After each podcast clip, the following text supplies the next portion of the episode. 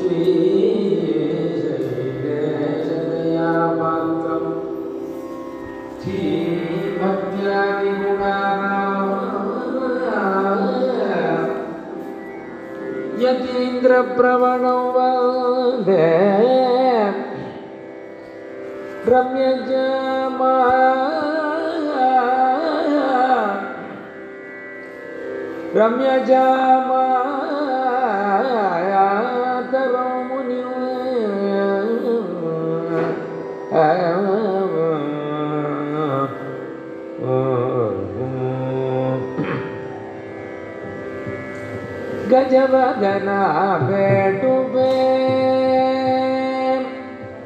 गजब गना डूबे।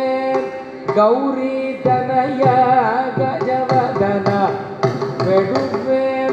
गौरी तनया गजब ಗೌರಿ ಕನಯ ಗಜವದನ ಬೇಡುವೆ. ಗೌರಿ ಕನಯ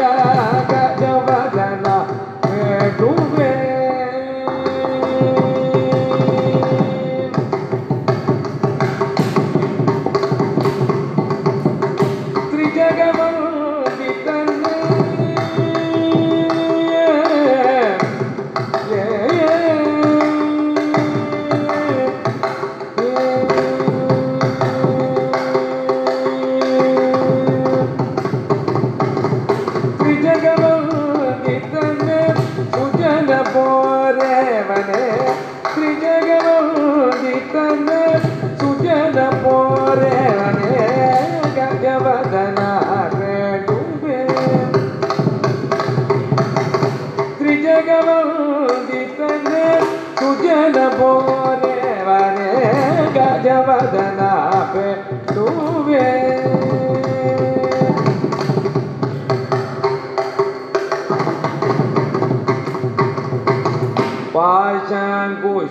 धर परम पवीर पाशांकुशल धर परम पवित्र। वागन मुनि जन प्रेमा।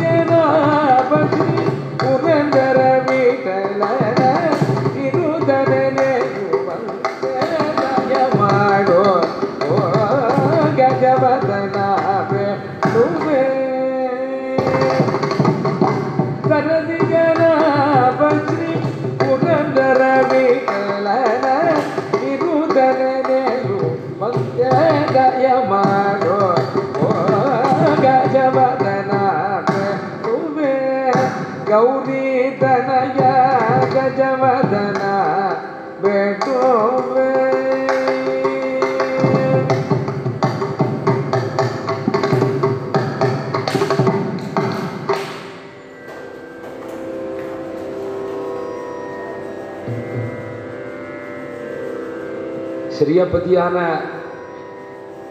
எம்பெருமானுடைய பற்பல திருநாமங்களிலே திரியுகன்னு ஒரு எம்பெருமானுக்கு ஒரு திருநாமம். சகசரநாமம் சொல்லும் பொழுது திரியுகன்னு சொல்றோம் ஏன்னா மூன்று யுகங்களிலே எம்பெருமானுக்கு அவதாரம் உண்டு. கலியுகத்தில் கடைசியில் கல்கின்னு சொல்றோம் அப்போ பிரதானமாக அவதாரங்கள் ஏன்னா கல்கி பிறந்தாச்சுன்னா கலி போயிடும். திருப்பி சத்தியயுகம் வந்துடும் அப்போ எம்பெருமான் அவதாரம் என்பது கிருத்த திரேதா துவாபர யுகங்களிலே பிரதானமாக எடுக்கப்பட்டிருக்கிறது. பாக்கி யுகங்களில் பாக்கி யுகமான கலியுகத்தில் எம்பெருமான் அவதாரம் இல்லை அப்படிங்கிறதுனால திரியுகன்னு ஒரு திருநாமம் எம்பெருமான். பல அர்த்தங்கள் உண்டு இது ஒரு அர்த்தம் இந்த திருநாமத்துக்கு. அப்போ கலியுகத்தில் ஜனங்களுக்கு என்ன கதி பகவான் அவதாரம் பண்ணால் தர்மம் சமயத்து ஸ்தாபனம் ஆகிறது தர்ம சம்ஸ்தாபனம் பண்ணுறான் பகவான். துஷ்ட நிகிரகம் சிட்ட பரிபாலனம்லாம் செய்கிறான் பகவான். எதா எதா ஹி தர்மஸ்ய கிளாமிர்பவதி பாரத அபியுத்தானாம தர்மஸ்து ததாத்மானம் சிருஜாமியம்னு கிருஷ்ணன் கீதையில் சொல்கிறான் அப்போ எப்பொழுதெல்லாம் தர்மத்துக்கு ஹானி ஏற்படுகிறதோ அப்பொழுதெல்லாம் நான் அவதரிக்கிறேன்னு சொன்ன வாக்கு கலியுகத்தில் என்னாச்சு? கலியுகத்துக்கு கிடையாதா? இப்போதானே அதர்மம் ஜாஸ்தி. கலியுகத்துலனா அதர்மம் ஜாஸ்தி. மூணு பங்குன்னு சொல்கிறோம் அப்போ இப்போ தான் அவதரிக்கணும். என்றால் அதற்கு ஒரு சமாதானம் என்ன எம்பெருமானே சொல்கிறோம்னா கலியிலே எம்பெருமான் பாகவத ரூபேன அவதரிக்கிறான் பக்தர்கள் ரூபமாக அவதரிக்கிறான் ஏன்னா சத்தியயுகத்திலே திரேதாயுகத்திலே துவாபர யுகத்திலே கெடுதி செய்கிறவா அப்படின்னு ஒரு குரூப் இருந்தா பாக்கி எல்லாரும் நல்ல மனுஷா. அப்ப கெடுதியை மாத்திரம் களைஞ்சு விட்டா பாக்கி எல்லாம் சாதாரணமா இருக்கும். கலியுகத்தினுடைய தோஷம் என்னன்னா அப்படி களையிறதுன்னு ஆரம்பிச்சா யாருமே இருக்க மாட்டாங்க. மனுஷால அப்ப பொறுமையா வடிவமாக அவதாரம் இருக்க வேண்டும். அனுக்கிரகம் மாத்திரம் இருக்க வேண்டும். நிக்கிரகம் கூடாது. நிக்கிரகம் இருந்ததுன்னா அப்போ உத்தனம் மிஞ்ச மாட்டாங்க கலியுகத்தில். அப்ப கலியுகத்தில் இருக்கக்கூடிய ஜீவகோடிகளை ரட்சிக்க வேண்டுமானால் எம்பெருமான் அவதரிக்க வேண்டும். ஆனால் அந்த அவதாரம் எப்படி இருக்கணும்னா மிகவும் சௌமியமாக இருக்கணும். பகவான் தன்னை பாராட்டின்றான்னா நடக்காதீங்க. ஏன்னா பகவானுக்கு ஒரு பக்கம் அனுக்கிரகம் ஒரு பக்கம் நிக்கிரகம் ரெண்டு உண்டு. அப்ப என்ன பண்றது? அப்ப ஆச்சாரிய பெருமக்களாக அவதரிக்கிறான் குருநாதர்களாக அவதரிக்கிறான் அப்ப குருநாதனா அவதரிக்கும் போது குருநாதன் என்னன்னா குருநாதன் அதாவது என்னன்னா ஒரு கன்றுக்குட்டி பிறந்தால் இந்த மாடு எப்படி அந்த கன்றுக்குட்டி சுற்றிவர இருக்கிற நக்க அந்த அந்த நக்கி கொடுக்குமோ? சுத்தம் பண்ணும். எப்படி சுத்தம் பண்ணணும்னா அழுக்கெல்லாம் தன் நாக்காலே எடுக்கும். அப்போ என்னன்னா அந்த சகனம் எதனாலன்னா தாய்ங்கிற பாவத்தினால. அப்ப இந்த பாவம் மாத்திரம் இருந்தால் தேவலாம். அப்போ பகவான் பாகவத ரூபேன அவதரிக்கிறான் அப்படின்னு சொல்ற பாகவத ரூபமாக அவதரிக்கிறான் பகவான். எப்படி? இது பாகவத புராண ஸ்ரீமத் பாகவதத்திலே சொல்லியாச்சு. கலவு கலவு பவிஷ்யந்தி நாராயண பராயணாக தாமிரபரணி நதியத்திர கிருதமாலா வயசினி காவேரி ச மகாபுண்ணியா. பிரதீச்சி ச மகாநதி ஏபிபந்தி ஜலந்தாசாம் மனுஜா மனுஜேஸ்வரா என்று மகா ஸ்ரீமத் பாகவதத்திலே கடைசியில் சொல்கிறது கலியுகத்திலே பகவான் எப்படி அவதரிக்கிறான்? தாமிரபரணி நதியத்திர கிருத்தமாலா வயசினி காவேரி ச மகாபுண்ணியா என்று நதிகளை எல்லாம் சொல்லி இந்த நதி தீரங்களிலே ஹரிதாசர்கள் அவதரிப்பார்கள். அவர்கள் கனையினுடைய கொட்டத்தை அடக்குவார்கள். தாமிரபரணி நதியத்திர என்று சுவாமி நம்மாழ்வார். கிருத்தமாலா பயஸ்வினி என்று வைகை ஆற்றங்கரையிலே அதனுடைய கிளை நதியான இந்த மாதத்துக்கு உரிய தேவதையான ஆண்டாள் பெரியாழ்வார் பயஸ்வினி என்றால் பாலாற்றங்கரையிலே அவதரித்தவர்களான முதலாழ்வார்கள் பொய்யார் பூதத்தார் பேயார் என்று. காவேரி என்றால் காவேரி தீரத்திலே தொன்றொட்டுப்புடி ஆழ்வார் திருமங்கி ஆழ்வார் ஏனைய ஆழ்வார்கள் திருப்பான் ஆழ்வார் முதலியோர்கள்.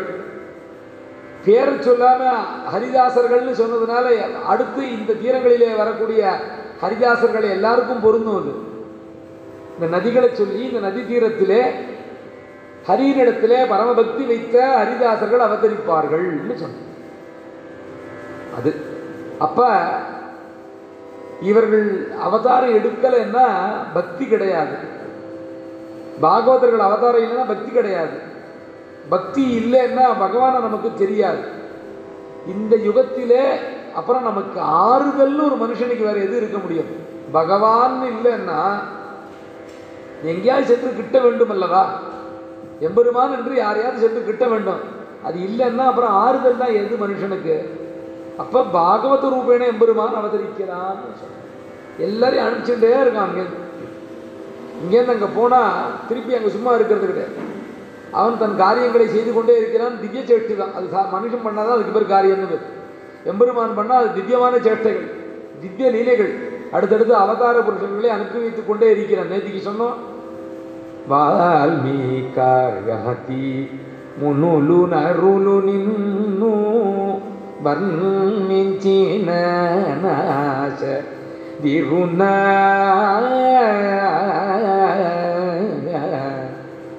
என்று இந்த அசாவேரி கீர்த்தனையிலே ஆச்சரியமாக தியாகபிரமம் காட்டி கொடுத்தார் வால்மீகியினுடைய அபராவதாரம் தான் என்று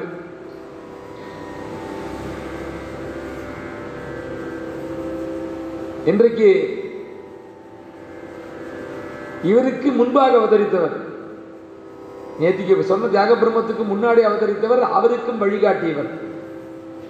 இவருக்கும் முன்பாக அவதரித்தவர் அன்னமாச்சாரியர். இவருக்கும் வழிகாட்டியவர். கிட்டத்தட்ட சமகாலம்னு சொல்லலாம். அன்னமாச்சாரியரையும் புரந்தரதாசரையும். ஒருத்தர் ஒருத்தர் நேர சந்தித்திருக்கிறார்கள். ஆனால் இந்த தாசர் புரந்தரதாசர் வாழ்க்கு மூத்தவர் அவர் அன்னமாச்சாரியர்.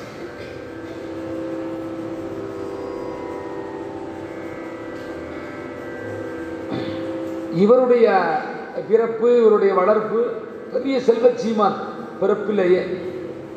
அதை நூறு மடங்கு அபிவிருத்தி பண்ணார். அவருடைய ஷார்ப்பு பிஸ்னஸ் அக்யூமெண்ட் ரொம்ப ஒரு அதிமேதாவியான அறிவாளி. வியாபார நுணுக்கங்கள் அத்தி ஆச்சரியமாக தெரிந்தவர். பெரிய வியாபாரியாக இருந்தார். அதாவது அவருடைய வியாபார திறமை எங்கன்னா புரந்தரகடுன்னு ஒரு ஊர். மகாராஷ்டிர இன்றைய மகாராஷ்டிரத்துக்கும் ஆந்திராவுக்கும் நடுவில் இருக்கிற கூட இடம் அந்த புரந்தர கருங்கிற ஊரிலே இவர் அவதரித்தார்.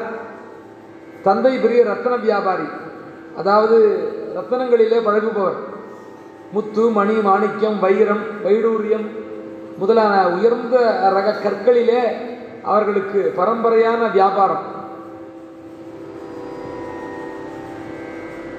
இந்த குழந்தை பிறக்காமல் இருக்கவே திருவேங்கடமுடியானிடம் வேண்டவே திருவேங்கடமுடியானோட ஆசீர்வாதமாக திருமலை யாத்திரைக்கு பின்பு பிறந்தவராக இருப்பதால் இவருக்கு சீனிவாசன் என்று சீனப்பான்னு பேர் இருக்கு.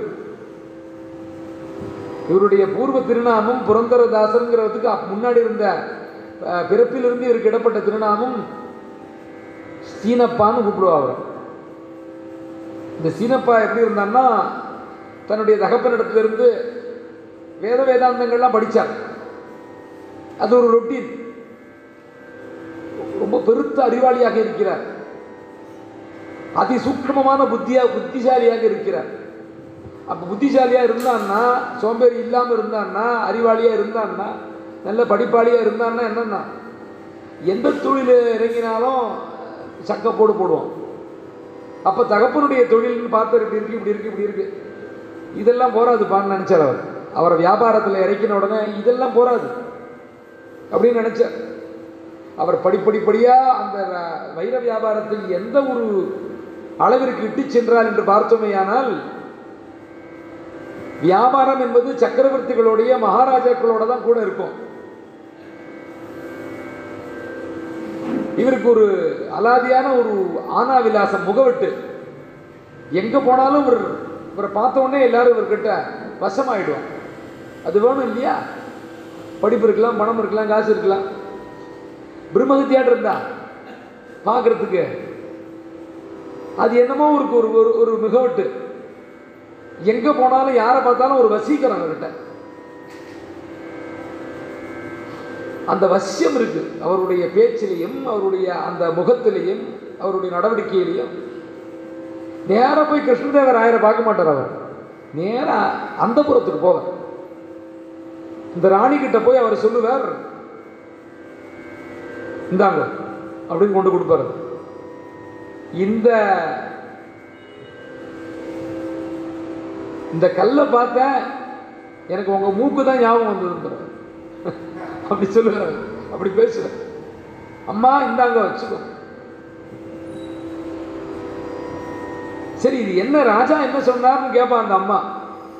இந்த ராஜா என்ன சொன்னால் ராஜா கிட்ட காமிச்சிடா அதை நான் பேசிக்கிறேன். அப்படின்னு போயிடுவார். பேச மாட்டார் அப்புறம். ரெண்டு மாதம் மூணு மாதம் கழிச்சு பில்லு கொடுப்பாரோ இல்லையா ராஜாவுக்கு? மொத்தமாக இவ்வளோ தரணும் ராஜா. ராஜா என்ன பண்ணுவான்னா என்னெல்லாம் வந்தது எதெல்லாம் வந்தது? உங்ககிட்ட சொல்லலையா? ரொம்ப நல்லா இருக்கே இந்த மூக்குத்தி. அப்படின்னு கிருஷ்ணதேவராயர் கேட்டா நம்ம சீனப்பா வந்தானே உங்ககிட்ட சொல்லலாம அப்படின்னு கேட்பா அவ்வளோ சுதந்திரம். ராஜாக்களோட பழகக்கூடிய அளவுக்கு உட்காந்து பேசக்கூடிய அளவுக்கு ஒரு ராஜானா என்னன்னு இந்த காலத்தில் நமக்கு தெரியாது. அது அது தோரணை என்னன்னு நமக்கு புரியாது. கண்ட சீரியல்லையும் சினிமாலையும் முட்டாளாட்டம் காட்டுறான். மகா மேதைகளாக இருப்பான் ராஜாக்கள்ன்ற சாதாரண ஒரு ஒரு ஐம்பது வருஷமாக எழுபது வருஷம் சுதந்திரத்துக்கு எப்படி இப்படி சொல்கிறோமே முந்நூறு வருஷம் கட்டி ஆண்டவர்கள் விஜயநகர பரம்பரை ராஜாக்கள். இந்த பக்கம் தெற்க முந்நூறு வருஷம் கட்டி ஆண்டவர்கள். அதாவது ஆந்திரா தாண்டி தமிழ்நாடு வரைக்கும் ஒரு கோயில் இருக்குன்னு நாம் நினை எந்த கோயில் வேணால் இருக்கட்டும். எங்கேயாவது ஒரு கோயில் இருக்குன்னா அதுக்கு ஒரே காரணம் இந்த கிருஷ்ணதேவராயர் தான். இல்லை எல்லா கோயிலும் அடி தட்டு போயிருப்பான் வடக்கே ஆட்டமே. உள்ள மு- உள்ள நுழைய முடியல.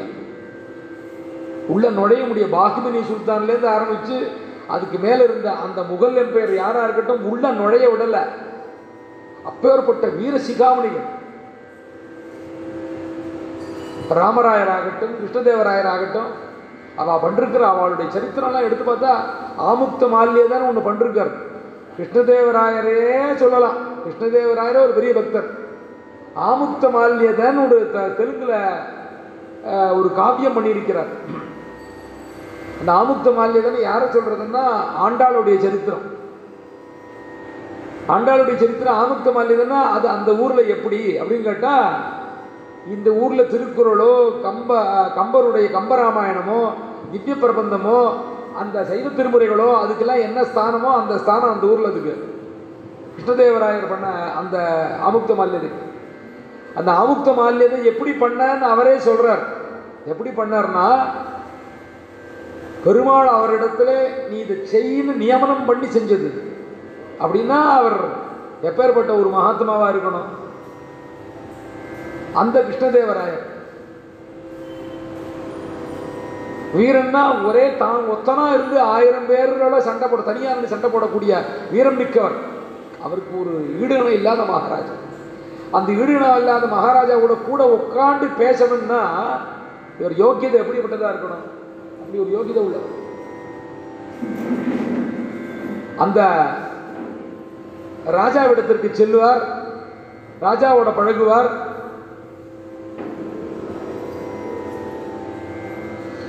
ராஜாவோட பழகுவேன் நீ பாடின போது நான் பேசாமல் இருந்தேனோ இல்லையா? அவங்ககிட்ட சொல்லு. இங்கே பாரு.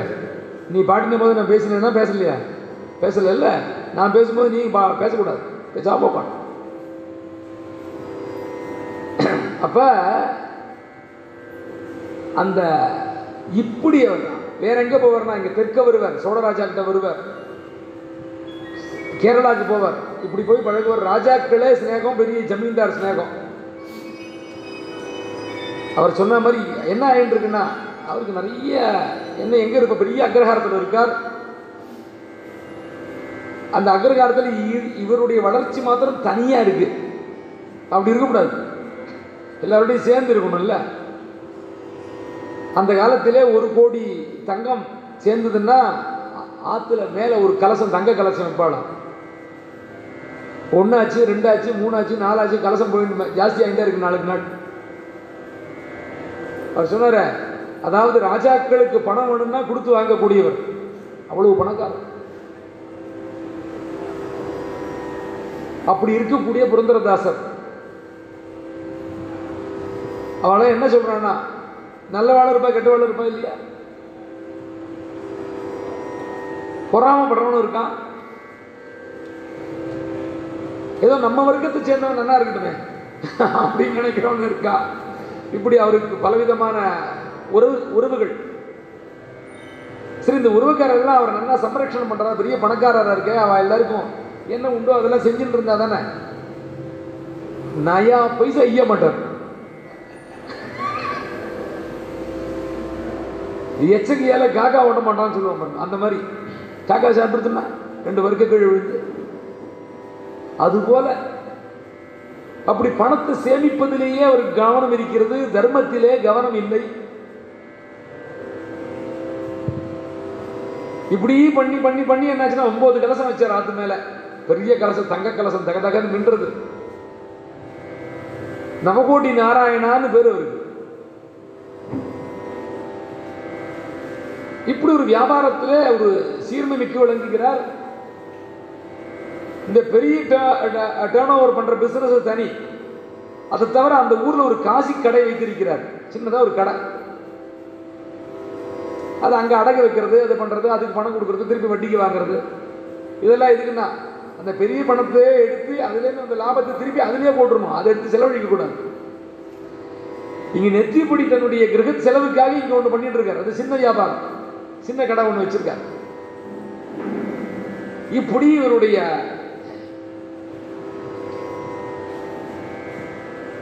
இவருடைய வாழ்க்கையானது இப்படி சென்று கொண்டிருக்கிறது. இந்த சந்தர்ப்பத்தில் ஒரு நாள் அந்த அம்மா சரஸ்வதி அம்மான்னு பேர். அவன் ஆத்துக்காரி. சாதாரணமாக சில பேருக்கு தோணும். தோணலாம் நல்ல ஆகாரம் நம்ம சாப்பிடும் பொழுது இது நல்ல பத்து பிராமணர்களையோ ஸ்ரீ வைஷ்ணவர்களையோ சிவனடியார்களையோ பத்து பேருக்கு இது போட்டால் எல்லாரும் சந்தோஷமாக சாப்பிடுவாள் நாமும் கூட உட்காந்து சாப்பிடலாம்னு தோணணும். இது ஒரு சுகிருத விசேஷம். நாமே சாப்பிட்றோமே. ஏக சுவாதுன புஞ்சித்தான்னு சாஸ்திரம் சொல்கிறது உயர்ந்த பதார்த்தத்தை தனியாக தின்னாதடா. நாலு பேருக்கு கூடுறான்னு சொல்கிறது நாலு பேருக்கு கூடுறான்னு சொல்கிறது நாலு பேருக்கு கூடுறான்னு சாஸ்திரம் சொல்ல வேண்டியதில்லை. நமக்கே என்னென்னா சாப்பிடும்போது இது நம்ம தனியாக சாப்பிட்றோமே இன்னும் நாலு பேர் சாப்பிட்டா சந்தோஷப்படுவாளே தோணும். அந்த அம்மா அந்த மாதிரி ஒரு ஹிருதயம் படைச்சவன். இவ்வளோ பணம் இருக்குது இவ்வளோ காசு இருக்குது ஒரு ஆசை அவளுக்கு. யாராவது நாலு முடியாத குழந்தைகள் இருந்தால் நல்ல இதாக இருந்தால் திருமங்கல்யம் வாங்கி தரணும்.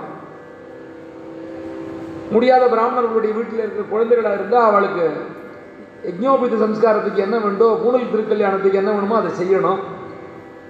ஏழை பாழைகள் முடியான முடியாதவர்கள் குடியானவர்கள் இருந்தால் அவளை கூப்பிட்டு வருஷத்தில் ஒரு ஒரு ஒரு வாரம் ஏதாவது ஒரு மேளா வாட்டம் நடத்தி எல்லாருக்கும் சாப்பாடு போடலாமே. இப்படிலாம் ஆசை. இந்த அம்மாவுக்கு. அது அப்படி தான் பகவான் அமைப்பான் போலும் இந்த அம்மாவுக்கு அப்படிலாம் ஆசை. அவன் ஆத்துக்காருக்கு இதை பிரஸ்தாபிப்பாள் இது இந்த மாதிரிலாம் பண்ணலாமே நாலு பேருக்கு. அப்படின்னு போடி போடி உனக்கு என்ன தெரியும்? நீ என்ன நம்ம என்ன பணக்காரன் நினச்சிட்டு இருக்க நீ. அதெல்லாம் கிடையாது. இதெல்லாம் நீ சொல்கிற மாதிரி செலவழிச்சா ரெண்டு வருஷத்தில் ஒன்றும் இருக்காது. சும்மா சும்மா அவளுக்கு ஒரு மனசுக்குள்ள ஒரு க்ஷோபம் ஒரு கவலை. திருமங்கி ஆழ்வார் இருந்திருந்தா அந்த காலத்தில் எங்கள் ஆழ்வார் இருந்திருந்தா எல்லாத்தையும் பிடிங்கிருப்பார். பிடிங்கி அவர் சமாதானம் பண்ணிவிடுவார். தான் வச்சுக்க மாட்டார் அப்படி யாரும் இல்லை. அப்ப இப்படி இருக்கிற காலம் ஒரு நாள் ஒரு சுமார் வயது உள்ள பிராமணர் நேராக வந்து இந்த புரந்தரதாசரோட கடைக்கு வந்தார். கையில் ஒரு ஒரு பொட்டலம் ஒன்று அந்த பொட்டலத்திலிருந்து ஏதோ எடுக்கிறார். அவர் இப்படி இப்படி பார்க்குறார். வேறு ஏதோ வியாபாரம் நடந்துட்டுருக்கு இல்லை உள்ளே வரவன் என்ன பண்ணுறான்னு பாப்பாள் இல்லையோ நல்ல வியாபாரிகள். அவருக்கு ஒரு குறி. என்னம்மா வராரு? கையிலேருந்து இதை எடுக்கிறாரு. இதை அடகுடகு வைக்க போறாரா? இதை வேலை கேட்க போறாரா? அப்படின்னு இப்படி இப்படி பார்த்துட்டு இருக்கார். அந்த விருத்த பிராமணர் என்ன பண்ணார்? கை அது ஏதோ ஒரு பையில இருந்து இப்படி எடுத்து பார்த்தா அங்கேருந்து பார்த்துட்டார் அட்சதை வித்தியாசம் அவ்வியம் சோபசத்யா அப்படின்னு ஆரம்பி- நிறுத்து நிறுத்தும் நிறுத்தும் இதுக்கப்புறம் என்ன நடக்கணும் எனக்கு தெரியும். அப்படியே திரும்பி அப்படி கத்துற ஆரம்பிச்ச உடனே.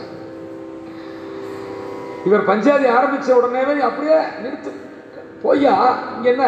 போ. இப்போ தான் வியாபாரம் பணம் வர வேண்டியிருக்கு போ. இப்பயே நீ வராது. இது ஒரு அப்ராமணன் ஒரு பிராமணன் இப்படி வரட்டினா இது பார்த்துருக்கலாம் உலகத்தில். ஒரு நல்ல நல்ல ஒரு நிறைந்த பிராமணனே இன்னொரு பிராமணன் இப்படி ஆரம்பி பஞ்சாயத்து ஆரம்பிக்காத வெளில போனான் அப்படின்னு சொன்னான் அப்படிங்கிறார். ஒரு நிமிஷம் இருக்கு இது ஒரு கலைபரமாகவே அங்கே அடுத்து வியாபாரிகள் அடுத்து வியாபாரம் பண்ணவளுக்கு ஒரு மாதிரி இருக்கும் இல்லையா? அதனால உடனே சுதாரிச்சுட்டார் வரோம் உட்காரும் இந்த வரேன் இரும் உட்காரும் அப்படின்னு சொல்லிட்டு அந்த வியாபாரங்கள் என்னென்ன உண்டோ அதில் ஒரு மாதிரி பேசி முடிச்சுட்டு என்ன வியாபாரம் அப்படின்னு இங்கே வந்தார். உமக்கு என்ன வியாபாரம் அப்படின்னு இங்கே வந்தார்.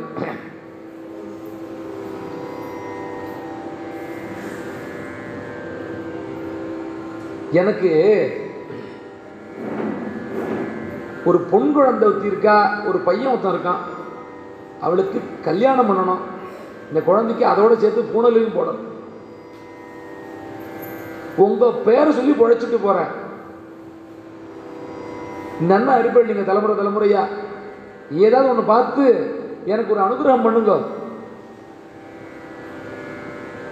உங்களுக்கு நீங்கள் வச்சிருக்கிறதுல அள்ளி கொடுக்க வேண்டாம் கிண்டி தூக்கி போட்டால் போர் பிடிச்சின்னு போயிடுவேண்ணா எனக்கு அவ்வளோதான் தேவை. அதுக்கு மேலே தேவையில்லை. எது அள்ளுறது எது கிள்றது எனக்கு அதெல்லாம் ஒன்றும் தெரியாது. எனக்கு அள்ளவும் தெரியாது கிள்ளவும் தெரியாது அப்படிங்கிறார் இவர்.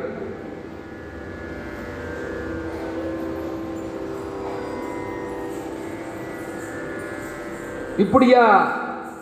கொஞ்ச நேரம் பேச்சு போச்சு. இந்த பேச்சு முடிந்த பிற்பாடு அவர் நகராம உட்காண்டே இருக்கார். அவருக்கு ஒரு பிடிவாதம் வாங்கிட்டு தான் போகணும் உட்காந்து அவர் கேட்க மாட்டேங்கிறார். அடுத்து வியாபாரம் வர்றது இவர் எதையாவது ஒன்று பண்ணி அனுப்பிச்சா தேவையில்ல. அடுத்தடுத்து வியாபாரம் ரொம்ப உட்காண்டே இருந்தா. பார்த்து பார்த்து சுவாமி ஏதாவது பண்ணுங்க சுவாமி. ஏதாவது நீங்கள் வந்ததுக்கு ஏதாவது ஒன்று இப்படி பல விதத்தில் பல கோணங்களிலே கேட்டு பார்க்குறார். நடக்கல. இது உட்காண்டிருந்த வியாபாரம் ஆகாதுன்னு ஒரு மனசில் படுறது. ஏதாவது சொல்லி ஆகும் நாளைக்கு வரும் நாளைக்கு வரும் சரி கொடுக்க மாட்டான் போட்டுருக்கு வர வேண்டாம்னு நினைக்கணும் இல்லையோ? மற்ற நாள் வந்துட்டார் ஏன் வேறு யார்ட்டையும் போகலையா? யாரும் கொடுக்க மாட்டேன்டானா ஏன் இங்கே வருவீர் மற்ற நாள் இப்படியே ஆச்சு சில நாள். நாளைக்கு வா நாளைக்கு வாங்குறது. விடுறதில்ல. ஒரு நாள் வரும்போதே மறிச்சு விட்டார் என்னால் தர முடியாது எதுவும். நீர் வேற யாரையாவது நல்ல தாத்தாவை பார்க்கலாம். போயிட்டு வர இந்த பிராமணன் வேற எங்க போவார்? வேற எங்கேயும் போல. நேர இவருடைய அந்த திருமாளிகை இவருடைய வீடு எங்கே இருக்கிறதோ அங்கே சென்றார்.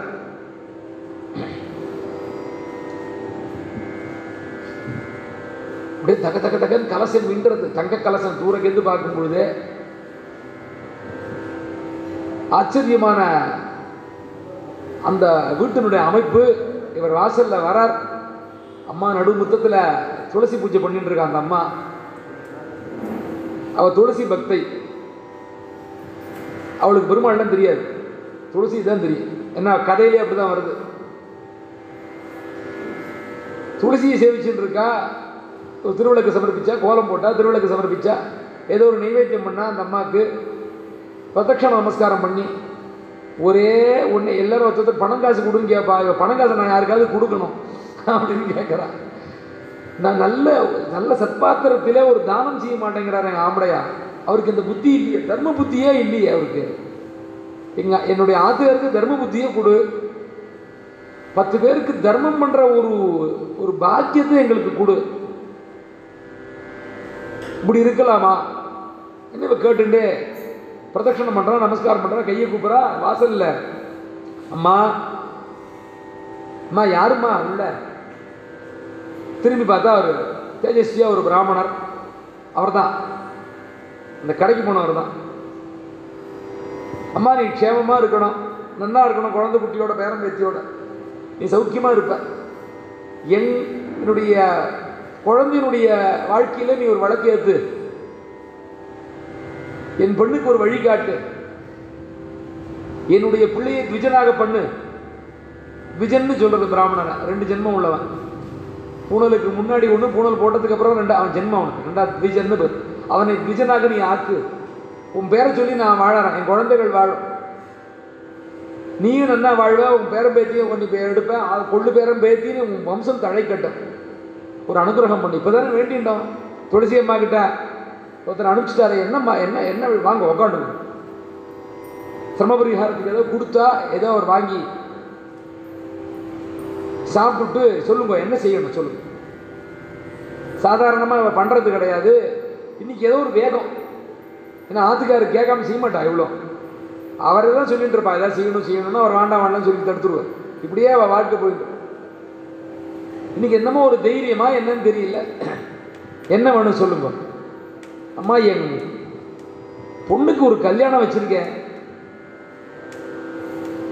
இந்த கல்யாணத்துக்கு நீ ஏதாவது உபகாரம் பண்ணால் ஒத்தாசை பண்ணால் அது சந்தோஷமாக இருக்கும் எனக்கு. அவளுடைய வாழ்க்கை அவள் பழைப்பா. அதுக்கு தான் இத்தனை நேரம் சொல்லிடுறது இவ கையில் எதையும் கொடுத்துட்டு போகிறதில்ல அவன் இவ கையில் செலவுக்கு எதுவும் கொடுத்துட்டு போகிறதில்ல ஐயா, சந்தேகம். சந்தேகம் என்ன ஜாஸ்தி செலவழிச்சிட போகிறாள் தானே தான் எது அரிசி பருப்பாக இருந்தாலும் வாங்கி போடுவார்.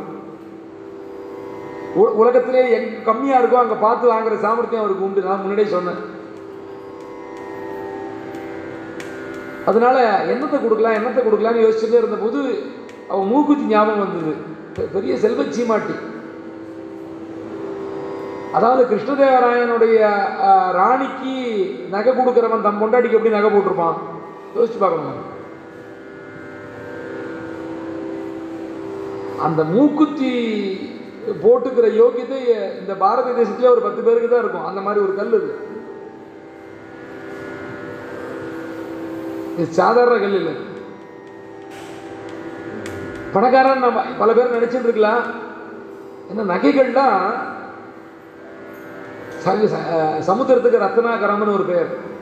அதுலேருந்து எடுக்கிறது இல்லையா? அதுலேருந்து வர்றது பல நகைகள். அந்த சீதை அந்த சூடாமணியை கொடுக்கும்பொழுது சொல்கிறா சுந்தரகாண்டத்தில் இதை பார்த்த உடனே எங்கள் அம்மாவையும் தசரதரையும் ஜனகரையும் ராமன் நினைவு கூறுவார். என்ன ஜனகர் வந்து தசரதர்கிட்ட கொடுத்து தசரதரை வந்து அதை பார்த்துட்டு எங்கள் அம்மா கிட்ட கொடுத்து அதை என் கையில் கொடுத்து என் என் எதிர்க்க ரா- சீதையினுடைய தன்னுடைய தலையில் சூட்டினார். ராமன் பக்கத்தில் பார்த்துட்டு இருந்தான் இந்த சூடாமணியை. அப்படி என்ன அந்த சூடாமணியின் விசேஷம்னா ஏதோ கடையில் போய் வாங்கினது இல்லை தட்டான வச்சு செஞ்சதில்லை சமுத்திரம் திருப்பார்கடலை கடைந்தார்கள் இல்லவா அப்பொழுது சமுத்திரத்துலேருந்து வந்த ரத்தனம் அது.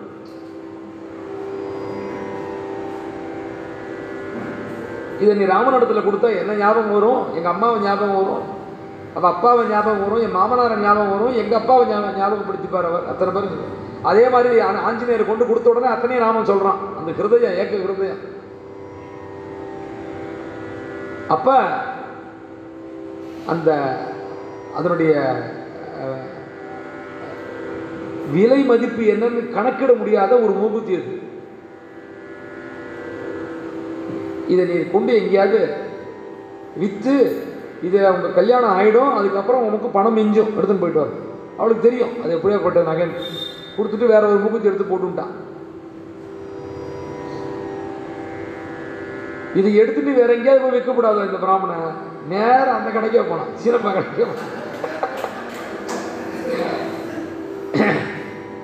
வந்துட்டான்யா திரும்பி.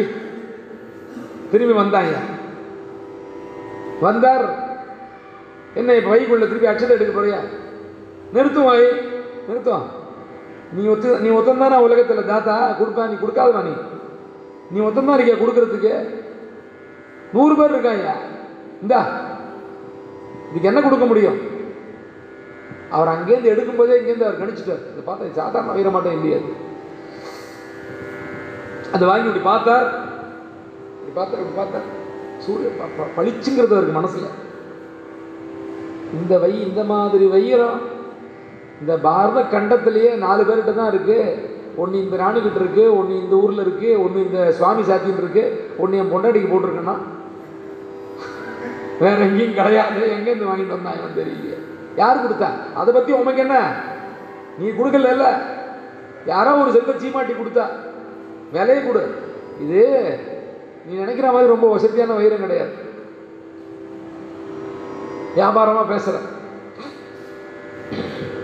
என்ன பண்ணணும்? இதுக்கு பணம் கூடும். சந்தேகம் இருக்கு வலுத்து கொண்டு போகவே. இதை நான் வாங்கினுட்டேன் உங்ககிட்ட இருந்து. இதுக்கு உண்டான பணத்தை கண்டிப்பாக கொடுத்துருவேன். நம்ம ஏமாற்ற மாட்டேன். ஒரு பத்து நிமிஷம் இங்கே உட்காந்துரும் அப்படின்னா அதை தன்னுடைய கல்லாவில் வச்சு இருக பூட்டினார். ஒரு தடவை ரெண்டு தடவை பூட்டை எடுத்து பார்த்தார் நேரம் விடுவிடுன்னு அவருடைய அகத்துக்கு சென்றார். சரஸ்வதி இங்க வா. கத்தி கூப்பிட. வேற மூக்குத்தி எடுத்து போட்டு போறா அப்பதான் நம்ம அம்மா.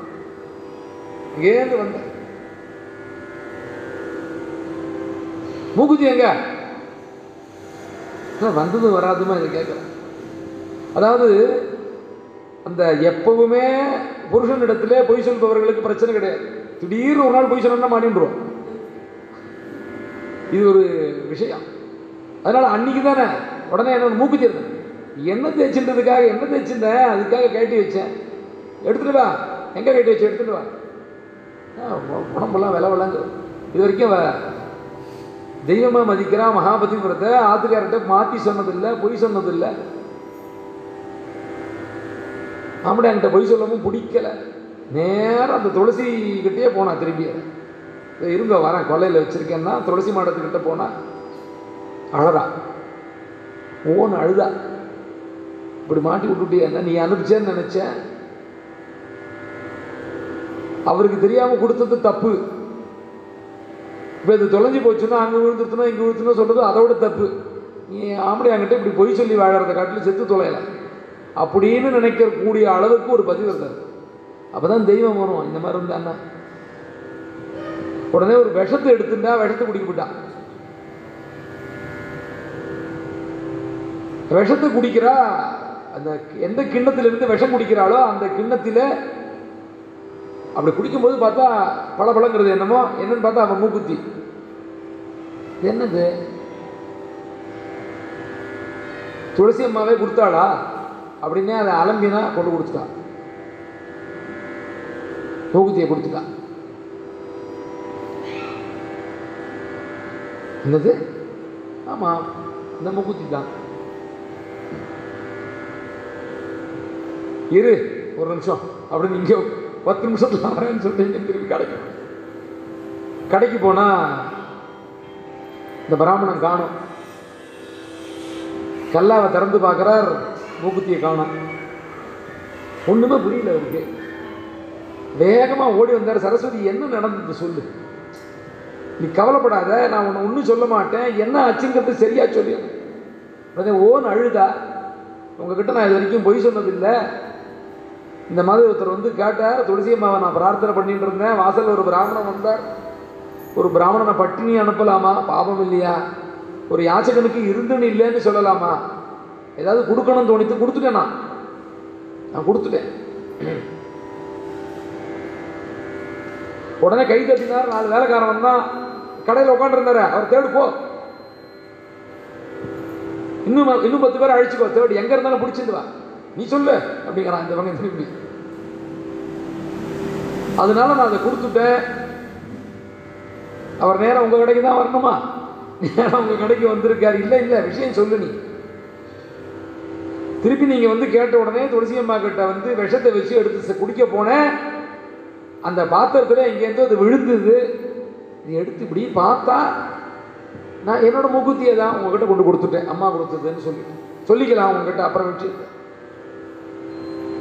சிரிக்கிறது உடம்புலாம் அவருக்கு கண்லேருந்து தார தர ஜலம் கொட்டுறது எல்லாரும் வந்துட்டா.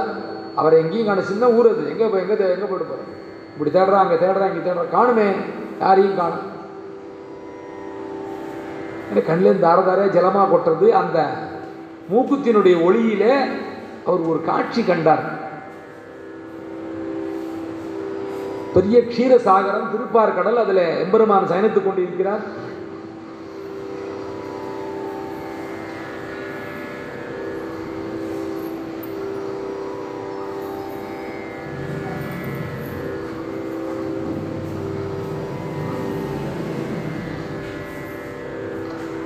அந்த க்ஷீரசாகரத்திலே எம்பெருமான் சயனித்துக் கொண்டிருக்கிறான்.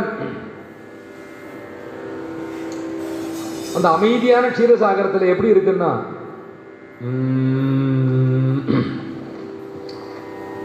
பதும நாபா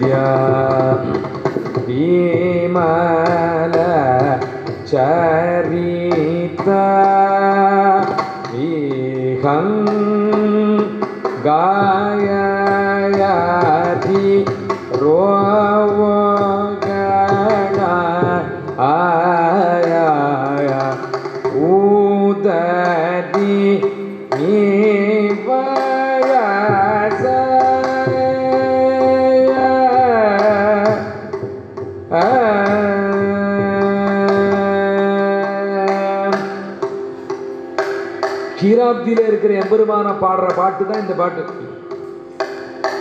அவர் பண்ணது தான் கீதங்கள் சொல்றேன் அந்த விஷயத்தை. அபியாச காலம் முழுக்க புரந்தரதாசர் பசங்களுக்காக பண்ணது. அதில் இது கடைசி பாடம் அவர் பண்ண பாடத்தில். இதில் க்ஷீராப்திநாதன் தான் பாடுறாரு. ஊததி நீ ஊரக சயன உன்ன தோனயத மகி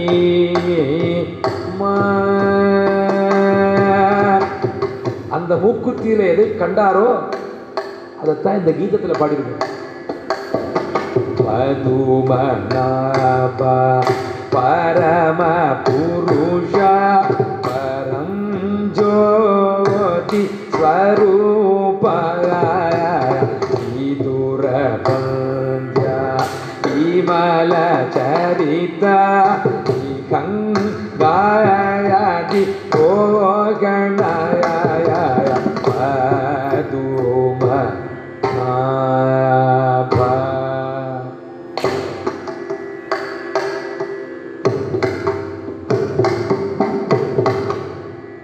உததி நீவயசவுரக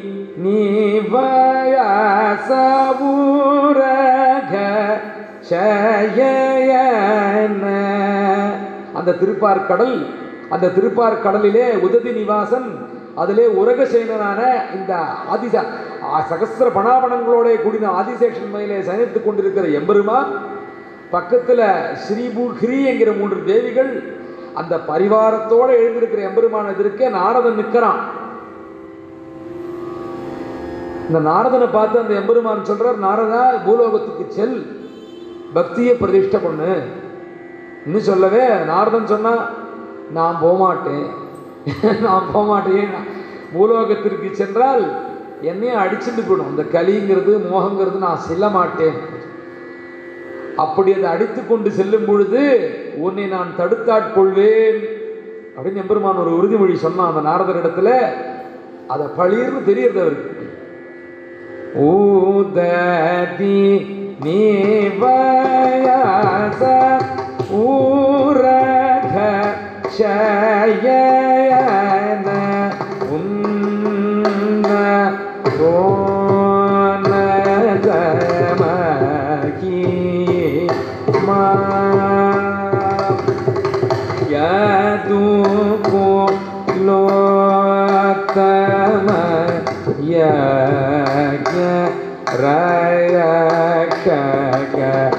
अज्ञा शीक्षक रा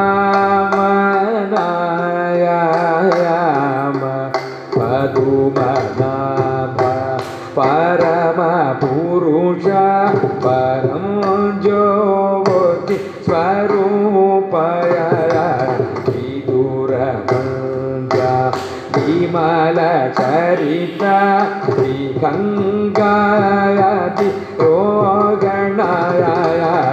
उदति निवास गणया उदधिरो यदुकुलो तमयज्ञ यदु अज्ञ तमयज्ञरा விபீஷண பாலகாயன மோனமோ ஈபர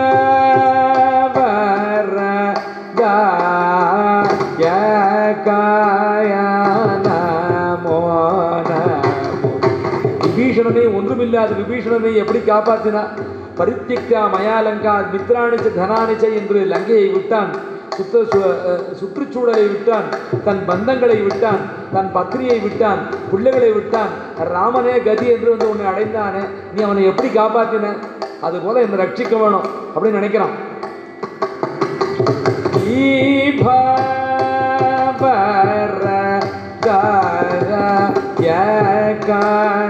நம நமோ நமோ கூட நவபதத்தினுடைய அர்த்தம் என்னவென்று பார்த்தோமேனால் நான் இல்லை என்று அர்த்தம். நீதான் அர்த்தம். இவா வர தாயக்கா எப்படி நீ தன்னால் தன்னை ரட்சித்துக் கொள்ள முடியவில்லை என்று அந்த தும்பிக்கு தூக்கி கூட்ட கஜேந்திரனை காத்தாயோ இபா வரதாயக்கா என்று ஈபய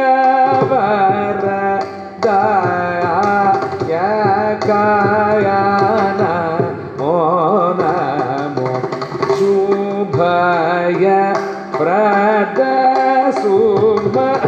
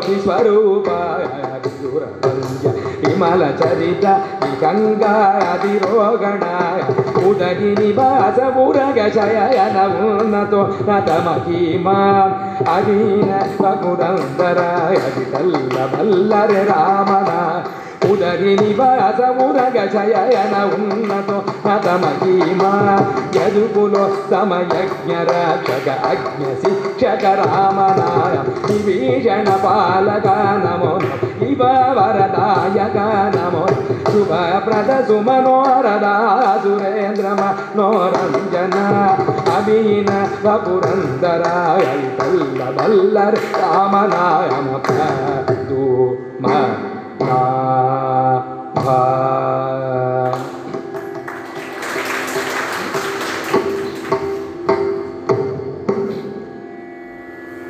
கீதத்தை ரொம்ப சாதாரணமாக நினச்சிட்டு இருக்கா எல்லாரும். கீதம் தான் சொல்லித்தரலா என் குழந்தைக்கு என்னைக்கு கீர்த்தனை சொல்லுவேன் ஒன்று கேட்பா இந்த கீதத்தை ஒழுங்காக பாடணும் இல்லையா முதல்ல? எவ்வளோ விஷயம் இருக்குது தெரியுமா இந்த கீதத்தில்? எவ்வளோ விஷயம் இருக்குது இந்த கீதத்தில்? சாகித்யப்பிரதமாக எடுத்தாலும் சரி சங்கீதப்பிரதமாக எடுத்தாலும் சரி லயமாக எடுத்தாலும் சரி இன்னும் பாக்கி ஒன்றும் இல்லை அத்தனையும் இருக்குதுல இந்த கீதத்தை மூணு காலம் பாடிட்டா அதுக்கப்புறம் எல்லா கீதத்தையும் பாடலாம்.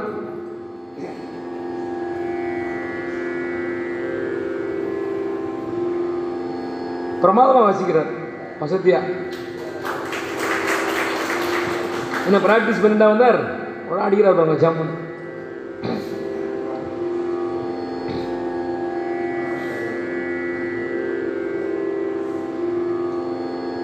என்ன கண்டார் அந்த மூக்குத்தியில என்று பார்த்தோமேயானால் இந்த காட்சியை கண்டார்? அந்த அமைதியான திருப்பார்கடலில் என்ன மெதுவா பாடணும் அந்த கீதங்கிறது. இப்படி தடுத்தாட்கொள்வேன் என்று சொன்னாரே இப்ப நாரதனுடைய அம்சம் அல்லவா நாம் என்கிற ஒரு ஒரு க்ஷணத்தில் அந்த ஸ்புரணம் பகவான் ஒருத்தனை மாற்றணும்னா அவனுக்கு ஒரு க்ஷணம் ஜாஸ்தி. அந்த கிரதியத்திலே சென்று மாற்ற வேண்டும். புந்தியுள் புகுந்து தன்பால் ஆதரவு பெருக வைத்த அழகனூர் அரங்கம் என்று என்று சொல்வார் தன்னுடைய குடி ஆழ்வார். எப்படி மாற்றினான் தன்னை அதாவது ரங்கநாதன் தன்னை எப்படி ஆட்கொண்டான்? உனக்கு எப்படி பக்தி வந்து? நான் சின்ன வயசுலேருந்தே அப்படி இதை படிப்பேன் அதை பண்ணுவேன் இதை பார்ப்பேன் இதை கேட்பேன் அதனால பக்தி வந்தது. அப்படின்னு சொல்லக்கூடாது. அதனால பக்தி வராது. என்னை எம்பெருமான் எடுத்துக்கொண்டான் அதனால பக்தி வந்தது என்ன நினைப்பானேனால் அப்பதான் பக்தன் நான் அவன் என்ன சொல்கிறார் தொண்டடி புடியாழ்வா அவருக்கு தெரியாது சாத்திரமா அவர் படிக்காதா? படிக்காததா? அவர் படிக்காத நான்மறையா ஆழ்வார்களிலே மூணு ஆழ்வார் தான் பிராமண ஆழ்வார். பாக்கியெல்லாம் வேற ஜேதி அதில் இவர் ஒருத்தர். இந்த தொண்டர் அடிப்படைகள் ஆனால் அவர் என்ன சொல்கிறார்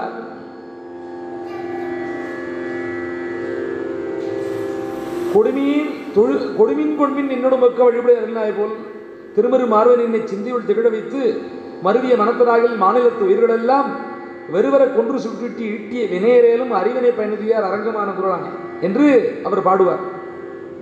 அமரவோர் அங்கமாறும் வேதமோர் நான்கு மோதி தமர்களில் தலைவராய சாதி அந்தணர்களேலும் நுமர்களை பழிப்பராக நொடிப்பதோர் அளவில் அங்கே அவர்கள்தான் புலையர் போலும் அரங்கமான குலம்.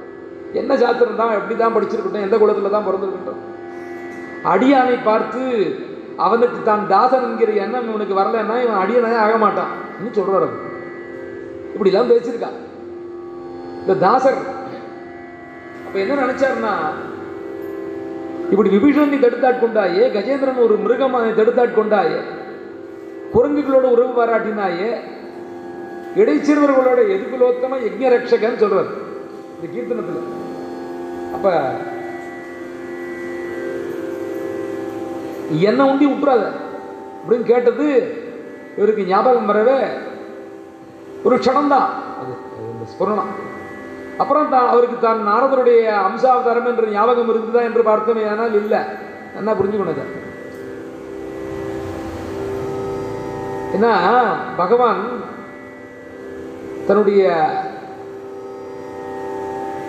அந்த திரு அதரத்தை திறந்து காட்டினான் யசோதைக்கு.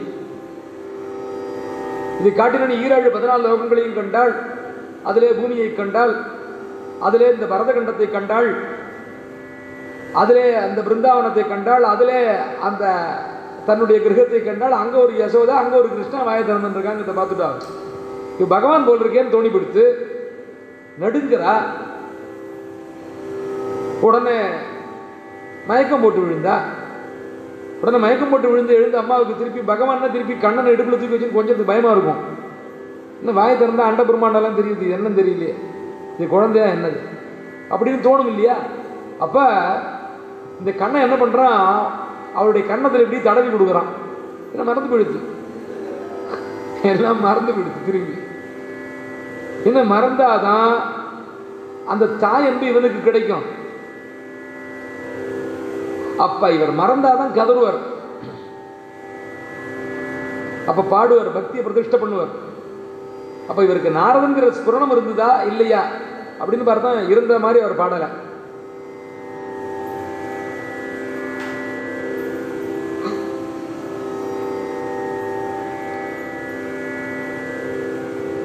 ஓன்னு கதறார். இந்த மூக்குத்தி ஒரு பக்கம் அப்படி தூக்கி எறிஞ்சார். அந்த துளசி முற்றத்தில் கீழே விழுந்தார். மூர்ச்சி ஆகிட்டார் பகவத் சாட்சாத்கார ஆனா எப்படி இருப்பா மனுஷன்? மூர்ச்சி ஆகிட்டார் உடனே இவன் வந்தா பக்கத்துல இருந்து உறவுக்காரர்கள்லாம் வந்தால் என்னாச்சு என்னாச்சு என்னாச்சு என்ன எதே சண்டையா?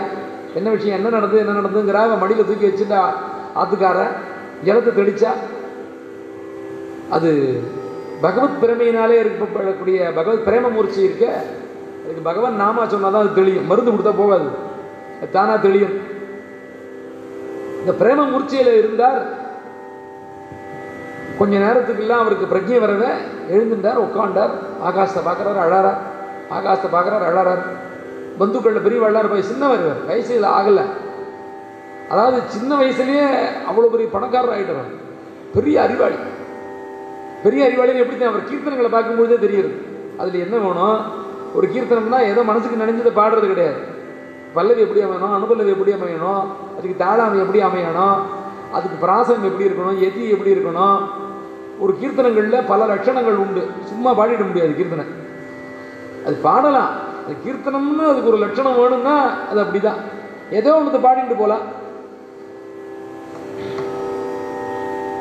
திருத்தியாட்சர பிராசம் என்ன அந்திய பிராசம் என்ன எதி என்ன என்று பல அலங்காரங்களோட கூடினதாக இருக்கும் கீர்த்தனம். அப்பதான் அது பாட்டாட்டம் இருக்கும். அந்த கீர்த்தனங்கள் இவர் இட்டிருக்கிற அழகை பார்த்தாலும் இவர் செய்திருக்கக்கூடிய ஸ்லோகங்களை பார்த்தாலும் இவர் எப்பேற்பட்ட மேதாவியா இருக்கணும்னு நமக்கு தெரியுது நம்ம சித்தறிவுக்கு புரிகிறது அப்படி சொல்லணும். நாம யார் அவர் மேதாவின்னு சொல்றது? அப்ப சின்ன பையன் தான் அவர். ஒரு முப்பது முப்பத்தஞ்சு வயசு நாற்பது வயசுக்குள்ள தான் அவருக்கு ஆறுது அதுக்கு மேல ஆகல. ஆகாசத்தை பார்த்தார் அழுதார் பூமியை பார்க்கிறார் பேச மாட்டேங்கிறார் அன்னம் இல்லை ஆகாரம் இல்லை. இப்படியே உட்காண்டிருக்க அங்கேருந்து அந்த ஊரில் பெரியவாள்லாம் இருப்பாள் அவள் சித்தப்பா பிரிப்பா. பொண்ணுட்ட சித்தப்பா பிரிப்பா. வங்காளிகள்லாம் இருப்பாள் இல்லையோ சகோத்திரம் அங்கே இருக்கிறவாள்லாம் வந்தா என்னடா சின்னப்பா என்ன ஆச்சு? ஏன் இப்படி உட்காந்துருக்க ஏன் அழற? எங்கேயோ பார்க்குற மோட்டர் வலையை பார்க்குற அழற. எங்கேயோ பார்க்குற குமரி குமரி அழற. என்ன ஆச்சு உனக்கு? அப்படின்னா கட்டிண்டா தடவி கொடுத்தா இவனுடைய இவருடைய தகப்பனார் அவருடைய பாட்டனாரை பற்றிலாம் சொல்கிறா நாங்கள்லாம் ரொம்ப சந்தோஷப்படுறோம்டா. நம்மடவன்ல ஒருத்தன் வந்து பெரிய இப்படி ஒரு சிலவாணியோட இருக்கானே எல்லா இடத்துக்கும் போயிட்டு வரானே ராஜாக்கள் தான் வரா உன்னை பார்க்கறதுக்காக நீ எங்கள் எங்கள் நடுவில் ஒத்தனா பிறந்து இவ்வளவு செல்வாக்கோட இருப்பது எங்களுக்கெல்லாம் பெருமை சீனப்பா. வாஸ்தவமாகவே சொல்கிறான் அந்த எண்ணம் இருக்கும் இல்லையோ ஆ. வாஸ்தவமாகவே சொல்கிறா உனக்கு என்ன ஆச்சுடா? ஏன் அழற? சொல்லு. எங்களுக்கெல்லாம் மனசு தாங்க மாட்டேங்கிறதுன்னு சொல்லவே பேசவே மாட்டேங்கிறார். ஒரு நாள் ஆச்சு ரெண்டு நாள் ஆச்சு சுதாரிச்சிருந்தார். இனிமேல் இந்த வீட்டில் தங்கக்கூடாது இந்த வியாபாரம் செய்யக்கூடாது. வாழ்க்கை இத்தனை நாள் வியர்த்தமாக ஆயிற்று. ஒன்றும் இல்லாமல் போச்சு இந்த வாழ்க்கை. பணம் பணம் பணம் பணம்னு பேய அலைஞ்சு வாழ்க்கையை கெடுத்துட்டேனே இவ்வளோ வயசு காலம்.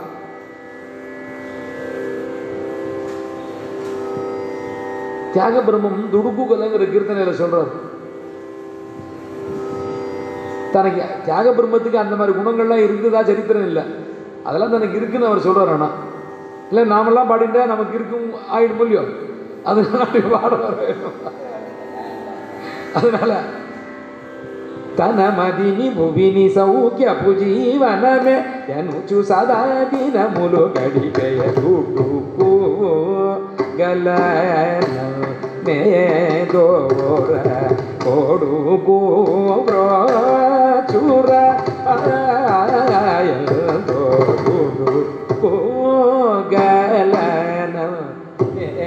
దోర தன மதினி புவினி சௌக்கியபு ஜீவனமே. நான் நிறைய லேண்டு வாங்கணும் வீடு வாங்கணும் அங்கே வளைச்சி போடணும் இங்கே வளைச்சி போடணும்.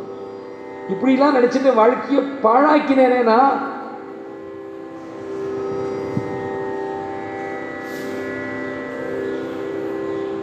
சரஸ்வதி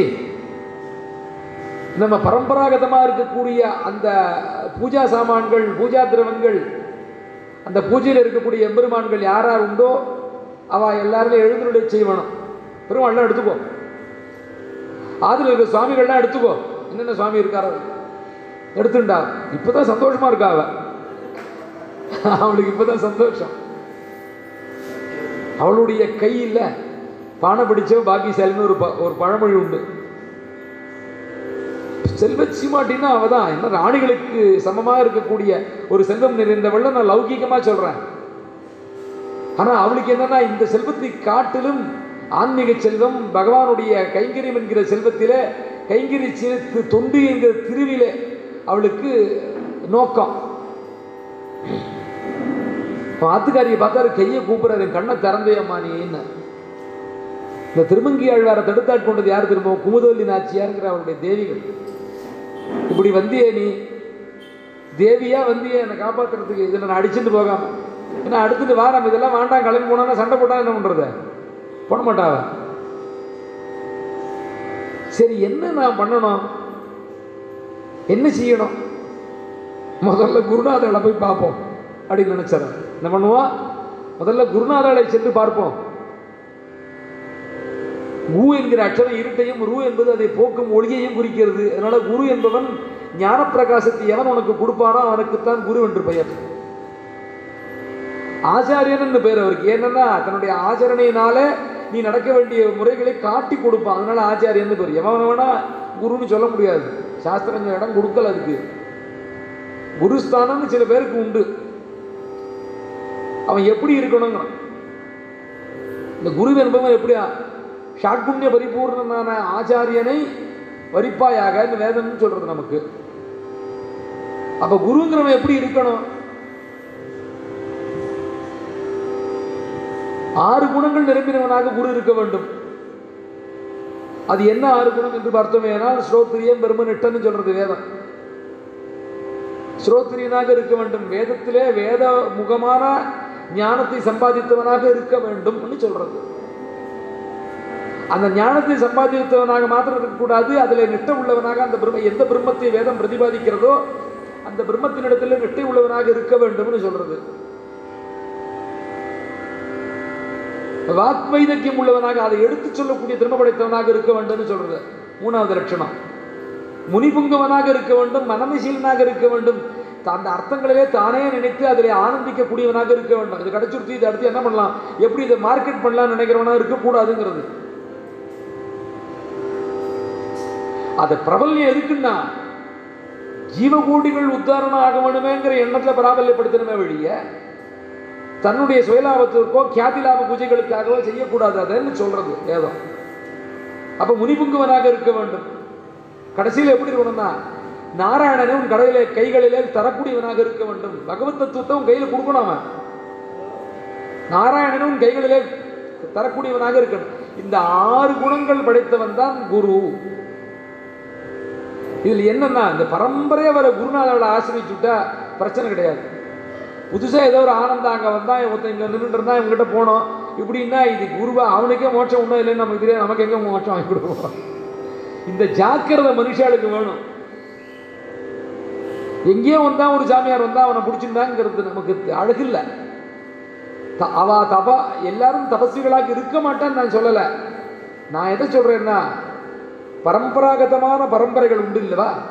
அந்த பரம்பராகதமான குருநாதர்களை நீ ஆசிரித்தே ஆனால் என்ன அதில் அது நமக்கு ஒரு சேஃப்டி அது. இந்த ஜீவனுக்கு ஒரு சேஃப்டி எங்கடா போன? போஸ்ட் ஆஃபீஸில் போட்டு பணம் போகாது. கவர்மெண்ட் தன்னை அழிச்சிருந்தா அவனை கொடுத்துருவான். வேற எங்கேயும் போடாது. என்னென்ன வட்டி கம்மி. பரவாயில்ல போடு. பணம் போகாது. அதுபோல இந்த ஜீவனை அழிய மாட்டான். நாசமாக மாட்டான் அப்போ நீ அந்த பரம்பரையிலே வரக்கூடிய ஆச்சாரியன் ஆசிரியக்க வேண்டுங்கிறதுனால இவாளுக்கெல்லாம் யார் ஆச்சாரியன்னா வியாசராயர் அந்த காலத்தில். இந்த மாத்து ஆச்சாரியர்களுக்கெல்லாம் என்ன ஒரு இதுன்னா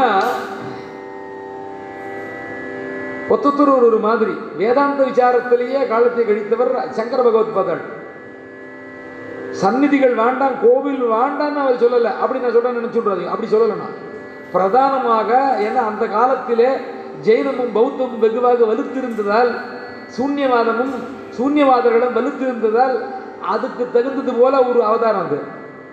அப்ப அதுக்கு என்னன்னா வாதம் பண்ணி என்ன பிடிவாதத்தை எல்லாம் வளர்க்கணும். அப்ப வாதம் பண்ணாதான் பிடிவாதம் போகும்.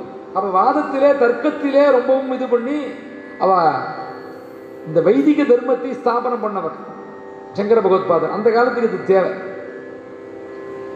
பிற்காலத்திலே மத்வர் என்கிற மகாகுருவை நாம் பார்த்தோமேயானால் இவாளுடைய பலம் என்னன்னா மந்திர பலம். அவளுக்கு ரொம்ப. ரொம்ப ஆச்சார அனுஷ்டானங்களிலே ஆச்சார சீலர்கள். அப்ப அந்த மந்திர பலம் கடுமையாக உள்ளவர்கள். அவ மந்திரபலம் எப்படின்னு சொல்ல போறேன் இப்ப நான். அவ என்ன பண்ணான்னா ஓரளவு கோவில்கள் ஓரளவு தர்க்கம். இதுக்கு போனா அவ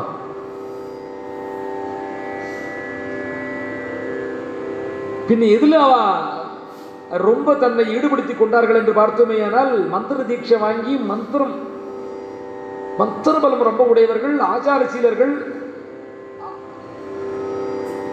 குணங்களிலே குணக்கடலாக இருக்கக்கூடியவர்கள். அவ. தாசர்கள் அந்த வகுப்பை சேர்ந்தவர் தானே அதற்கு பிறகு வந்த ராமானுஜியர்கள் என்ன கோவிலை முக்கியமாக எடுத்துட்டாவா என்ன பாக்கியெல்லாம் ஓரளவு சரியாக பிடிச்சு அப்போ கோவிலை காட்டி கொடுத்தாதான் பாமரன் உய்வான் என்று ஏன்னா அவனுக்கு நீ மந்திரம் சொன்ன உட்காந்து ஜப்பம் பண்ண மாட்டான். முடியாதவனால் ஒரு நாளைக்கு ஆறு மணி நேரம் ஜாகரா தியாகபிரம சரித்திர நேதிக்கு சொன்ன லட்சத்தி இருபத்தி ஐயாயிரம் ராமநாம ஒரு நாளைக்கு சொன்னார்னா இருபத்தெட்டு வருஷத்தில் தொண்ணூத்தாறு கோடி ராமநாம சொல்லி முடிச்சிடணும் எவ்வளோ பேரால் பண்ண முடியும் அது? இந்த மனசு எங்கே வரும்? அப்போ இவன் செய்கிற வேலைகளையே நான் நல்லா செஞ்சுட்டே இருக்கட்டும். அதோடு சேர்ந்து இவனுக்கு கொஞ்சம் இந்த மருந்தையும் சேர்த்து போட்டிடணும்னு அம்மா பண்ணுற மாதிரியான விஷயம் ராமானுஜர் செய்யுது எம்பெருமானார் செய்யுது அவர் என்ன பண்ணாருன்னா பின்னானார் வணங்கும் சோதி திருமூழி களத்தானாய் முதலானாய் என்று கோவில்களை பிரதானமாக காட்டி கொடுத்தால் கோவிலை வச்சிருந்து நீ உய்வை அடையட்டும். இதில் என்னென்ன பாக்கி ஏனைய ஆச்சாரியர்களுக்கு கோவில் இஷ்டமில்லை என்றோ இல்லை இவருக்கு மந்திரவல்லம் இல்லை என்றோ அவர்களுக்கு ஆச்சாரம் அப்படி கிடையாது அர்த்தம் அதுக்கு. பிரதானமாக எதை எடுத்துட்டேன்னு சொல்லிட்டு வரோம் அவ்வளோதான் இது எது பிரதானமாக எடுத்துக்கொண்டார்கள்? அப்போ அந்த வியாசராயர் என்பவர் அப்பா அந்த மத்து சிம்மாசனாதிபதியாக இருக்கிறார். அந்த மத்து பீடாதிபதியாக இருக்கிறார் அவர். மகாமகிமை பொருந்தினவர். அவருக்கு ஈடு என்ன கிடையாது. மகாமகிமை பொருந்தினவர். இது எவ்வளோ நிமிஷம் ஃபாஸ்ட்டு கரெக்டான டைமா ஆ? சரி. மகாமகிமை பொருந்தினவர்.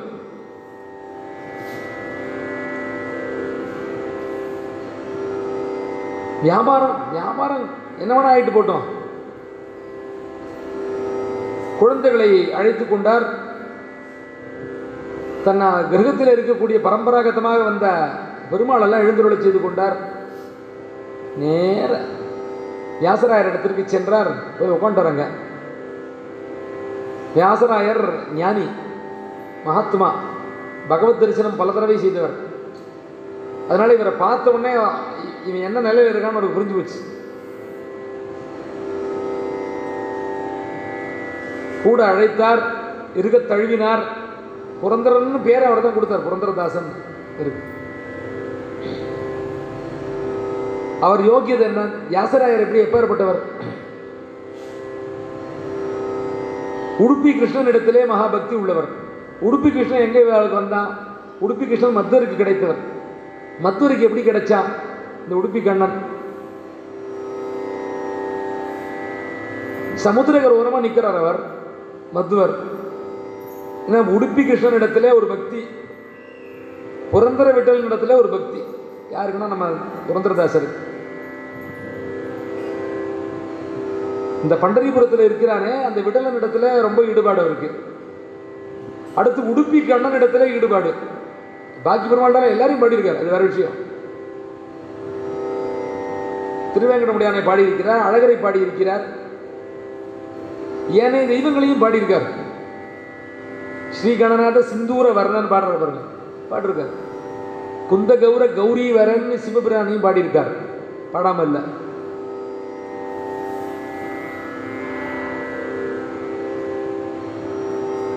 வியாசராயர் இடத்துல இருக்கும் பொழுது என்ன பண்ண போற இப்ப? அவன் எல்லாம் கேட்குறா உறவுக்காரெல்லாம் வரா. என்னடா ஆற்று திறந்து திறந்து போட்டு போட்டு வந்துட்ட? ஒன்றுது என்ன? நீ என்ன பண்ண போறீங்க ஏதாவது பண்ணணும்னா கூட உனக்குன்னு ஒரு தினத்தை வச்சுட்டு எது நீ தியானம் பண்ணணும்னு நினச்சா கூட யாருக்கு என்ன கொடுக்கணும் கொடுத்துட்டு அது ஒரு நிர்வாகம் நிர்வாகமா? உன்னுடைய பணங்காசை ஒரு நிர்வாகம் பண்ணுங்க பணங்காசை நான் யாரும் நிர்வாகம் பண்ணுறது அவருக்கு வேற மாதிரியான ஞானஸ்புரணம் ஏற்பட்டது. ಕೆರೆಯ ನೀರನ್ನು ಕೆರೆಗೆ ಚಲ್ಲಿ ವರವ ಪಡೆದವ ರಂತೆ ಕಾಣೀರೋ. ಹರಿಯ ಕರುಣದೋ ಲಾದ ಭಾಗ್ಯವ, ಹರಿಯ ಕರುಣದೋ ಲಾದ ಭಾಗ್ಯವ.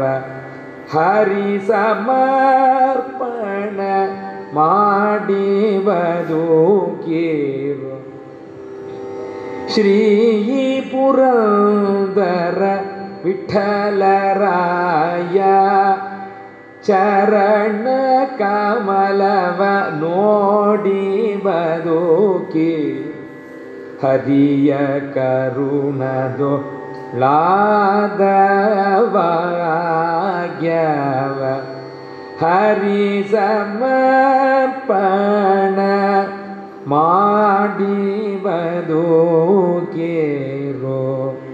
ஆச்சரியமான கீர்த்தனம். இந்த கீதம். கரைய நீரனு கரைக்க செல்லி. கர்த்தால நதிகளிலே ஸ்நானம் செய்து பிராமணோத்தமர்கள் அர்த்தியம் விடுவார்கள். பார்த்திருக்கிறீர்களா? கேட்குறவங்க. ஆமாம் அர்க்கியம் பண்ணுறதுக்கு அர்க்கியம் தான் என்னென்ன கை கை கைகளாலே ஜலத்தை எடுத்து மந்திரத்தை சொல்லியோ தெய்வத்தை தெய்வத்தை நினைச்சியோ அந்த அர்க்கியத்தை சே ஜலத்தை சேர்க்கறதுக்கு அர்க்கிய பிரதானம்னு சொல்கிறோம் இப்போ அர்க்கியம் எங்கேருந்து எடுத்தேன்னா கிரை நதியிலேருந்து எடுக்கிறாய் உன்னோட ஜலமடாது அவர் கேட்குறாரு நீயா சிருட்டி பண்ண அந்த தண்ணீரை. அகண்டமாக இருக்கக்கூடிய நதியிலிருந்து கண்டமாக எடுத்தாய். திருப்பி அகண்டத்திலே சேர்க்கிறாய். பகவான் ஸ்மரணம் பண்ணிட்டு இல்லையா? ಕೆರೆ ನೀರನ್ನು ಕರೆಗೆ ಚೆಲ್ಲಿ ವರವ ಪಡೆದವ ರಂತೆ காணிரும் திருப்பி எங்க விட்டனா அதிலேயே விடுற ஏய் ஹரிய கருணத்தோ இப்போ உலகத்தில் இருப்பது எல்லாம் என்னன்னா ஏகதேசம் ஹரிக்கு சொந்தமானதுடா என்னோட சொந்தம் எதுவும் இல்லைடா இந்த பிரஜையிலே இருக்கிறது பிரம்ம பிரஜையில இருக்கிறது ಹರಿಯ ಕರುಣದೋಳ್ ಆದ ಭಾಗ್ಯವ ಹರಿ ಸಮರ್ಪಣ ಮಾಡಿ ಬದುಕಿರೋ நீங்கள் எப்படி பதுக்கிறனோ வாழுங்கள்னு அர்த்தம் எப்படி வாழ வேண்டும்னா ஹரியினுடைய கிருபையினாலே இருக்கக்கூடிய இந்த உலகத்தில் எதெல்லாம் ஹரி உங்களுக்கு கொடுத்தானோ அது திருப்பி ஹரிக்கே சமர்ப்பணம் பண்ணுங்க. சமர்ப்பணங்கிற பாவமே தப்புங்கிறார் அடுத்து ஏன்னா ஒன்றுதான் இருந்தாங்கடா நீ சமர்ப்பணம் பண்ண முடியும். அதுவே அவன் செத்துறார் இந்த பாவத்தில் இருக்கிறார். ஸ்ரீ பூரந்தர கீட்டலராய சரண கமல ನೋಡಿ ಬದುಕಿರ ಹರಿಯ ಕರುಣದು ಲಾದವಾಗ್ಯವ ಹರಿ ಸಮರ್ಪಣ ಮಾಡಿ ಬದುಕಿರು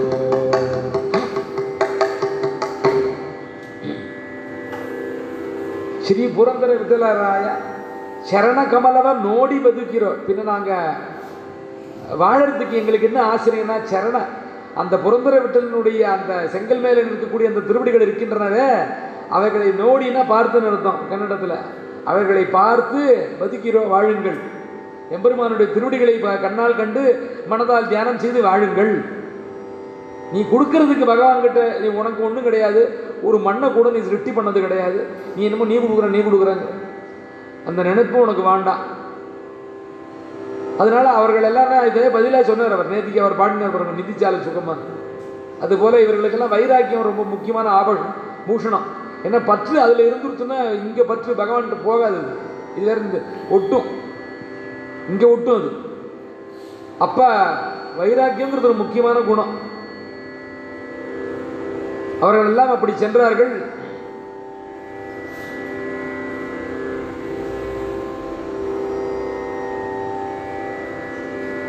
இந்த வியாசராயர் அந்த உடுப்பி கண்ணனுக்கு பண்ணும் அந்த ஆராதனைகளை எல்லாம் பார்த்துட்டு இருக்கார் சந்தோஷப்படுறார். இந்த உடுப்பி கண்ணன் மத்துவருக்கு கிடைத்தார் என்று சொன்னோம். மத்துவருக்கு எப்படின்னா சமுத்திரக்கரை ஓரத்தில் நின்று இருந்தாருன்னு சொன்னோம். இந்த சமுத்திரக்கரை ஓரத்தில் நிற்கும் பொழுது ஒரு கப்பல் முழுகிறது. பெரிய புயல் காற்று. இவர் உட்காந்து தியானம் பண்ணிட்டு இருக்கார். இங்க ஒரு சின்ன குன்றுல உட்காந்து தபஸ் தபஸ்ன்னு சொன்னேன் தபஸ்விகள்னு சொன்னேன் தபஸ் இந்த புயல் காற்றிலே இப்படி கொஞ்சம் தபஸ் கொஞ்சம் தியானம் கொஞ்சம் கலைஞ்சிது இறங்கி வந்தார். இப்படி நடந்து போயிட்டு இருக்கார் சமுத்திரக்கரையில. புயல் அடிக்கிறது த உயிருக்கு தத்தளிக்கிறது அங்கேருந்து துணியெல்லாம் காட்டுறான். யாராவது வாங்க ஒத்தாசைக்குன்னு நடுக்கடலில் சமுத்திரம் தெரியவே சமுத்திரத்தில் ஒரு கப்பல் தத்தளிப்பதை காணவே இவர் அந்த மலையில இருந்து இப்படி பார்த்தார். அந்த பவித்திரம் போட்டுருப்பாவல்ல இல்லையா? பவித்திரத்தோட தான் இருப்பா. அந்த பவித்திரத்திலே தன்னுடைய மந்திர சக்தினால அந்த புயலை எதிர்த்து அந்த கப்பல் அப்படியே இழுக்கிறார். இழுக்கிறார். அவ்வளவு சக்தி வாய்ந்தவர்கள்லாம் இருந்திருக்காங்க கூரநாராயண ஜீயர்னு ஒருத்தர் இருந்தார் ஸ்ரீரங்கத்தில். ஆத்தோடு அடிச்சுன்னு போயிடுத்து ஆற்றுல அதாவது தெப்போத்சவம் வந்து காவேரியில் நடக்கும் அப்போல்லாம் அவர் காலத்தில். அப்போ டேம்லாம் கிடையாது திடீர்னு வெள்ளம். அடிச்சுன்னு போயிடுத்து இவர் சுதர்சன உபாசகராக இருந்ததுனால் அந்த அக்கராசி கரண்ட் அதை இழுத்துட்டார் எதிர்த்து. அதுக்கப்புறம் ஒரு தெப்ப குளம் கட்டி வச்சார். அவர் கட்டினது. இந்த மாதிரி மகான்கள்லாம் இருந்திருக்கா எல்லா சம்பிரதாயத்திலும் இருந்திருக்காங்க. அதை இழுத்தார். அந்த கப்பல் அப்படியே இழுத்தார். வந்து கரையை எடுத்து கரை ஒதுங்கிட்டு அவளுக்கு ஒரு பேரொழி தெரிந்தது. இங்கேருந்து ஒருத்தர் இழுக்கிறான் அந்த ஒளி நோக்கி நம்ம செல்கிறோன்றது மாத்திரம் தெரியறது யாருன்னு தெரியல. கரைக்கு வந்தப்புறம் பார்த்தா இவர் இந்த மகா தேஜஸ்வியா இந்த மத்தவர் நிற்கிறார். என்ன இருக்குன்னு பார்த்துட்டு வர பல சரக்குகள் இருக்கு கம்பளம் இருக்கு. பெரிய பெரிய ஜாடிகள்லாம் வச்சிருக்கா. வெளியூர் நாட்டிலேருந்து இ- இறக்குமதி இல்லை. அதுக்கு உண்டான அந்த கப்பலில் பல விஷயங்கள் இருக்கு. அவன் என்ன பண்ணா அந்த கப்பலில் பாரத்துக்காக சில சில இடத்துல சில சிலது வைப்பா. அது போல ஒரு இடத்துல ஒரு பெரிய க மஞ்சள் கலரில் ஒரு பெரிய ஒரு கல்லாட்டம் ஒன்று இருக்கு. அதை காமிச்சு அது எனக்கு கொடுங்கோன்னு கேட்டார் அவர். அவள்லாம் பார்க்குறான் இதெல்லாம் ரத்தன கம்பளம் கொடுக்குறோங்கிறோம் என்னென்னமோ கொடுக்குறோங்கிறோம். இங்கே இருக்கக்கூடிய விலை மதிக்க முடியாத பல விஷயங்களை தருகிறோம் என்று சொல்லுகிறோம். அதெல்லாம் வேண்டாம்னு சொல்லிட்டு நம்ம அதாவது கப்பலில் அந்த பேலன்ஸுக்காக வச்சிருக்கிற ஒன்று கேட்குறாரு இவர். என்ன நினச்சா அவன்? அதை கொடு எனக்கு. அதை வாங்கி இருக்க தழுவினார். அதை சுத்தீவிர இருக்கிறதெல்லாம் விழுந்தது. உடுப்பி கிருஷ்ணன் நிற்கிறான் யார் இந்த உடுப்பி கண்ணன் நீ சொல்லணும். புரந்தரதாசரை பத்தி எல்லாரும் கேட்கிறா வியாசராயரை பத்தி யாரும் கேட்க மாட்டேங்கிறா. வியாசராயர்னால தான் புரந்தரதாசர் அவ்வளவு மகிமை. புரந்தரதாசர் வாழ்க்கையில பல அற்புதங்கள் நிகழ்ந்தது அதில் அற்புதத்திலே அற்புதம் வியாசராயர் அவரை ஆட்கொண்டது தான் இந்த உடுப்பி கண்ணன் ஏன் அப்படி வந்தான்? அது புராணம் வரைக்கும் போகிறது உலகத்தில் எல்லாரும் என்ன நினைச்சிட்டு இருக்கா இப்போ பல பேர் எழுதவும் எழுதுறான் ஜனங்களுக்கு ஒரு எங்கு எண்ணங்கள் குவிவதற்காக ஒரு உருவம் வேண்டும். அதனால சிவன் இருக்கார் பெருமாள் இருக்கார் முருகன் இருக்கார் இன்னொருத்தர் இருக்கார். எண்ணம் குமிய வேண்டாமா? அப்படின்னு மகா மேதாவியாட்டம் பேசுகிறான் எல்லாரும். இது தெய்வ தத்துவம் அப்படின்னு நீ காக்காயை தியானம் பண்ணா என்னடா ஆவணி? ஒரு உருவம் தான் தியானம் பண்ணி பாரு தெரியும். எதை வேணா தியானம் பண்ணலாமா? எத் பாவோ தத் பவதிங்கிறது சாஸ்திரம். அப்ப ராமன் இருந்தான் கிருஷ்ணன் இருந்தான் அந்த காலத்தில். இப்ப ராமனும் கிருஷ்ணனும் கிடையாது. அருவமான பிரம்மத்து ஹிருதயத்திலே தியானம் பண்ண சக்தி கிடையாது. ஒரு உருவம் தேவை அதனால கோயிலை கட்டி வச்சான்னு நினைக்கலாம். வாஸ்தவம் அது கிடையாது. வாசம் என்னன்னா ராமனுக்கு முன்பும் கிருஷ்ணனுக்கு முன்பும் கோவில்கள் இருந்திருக்கின்றன.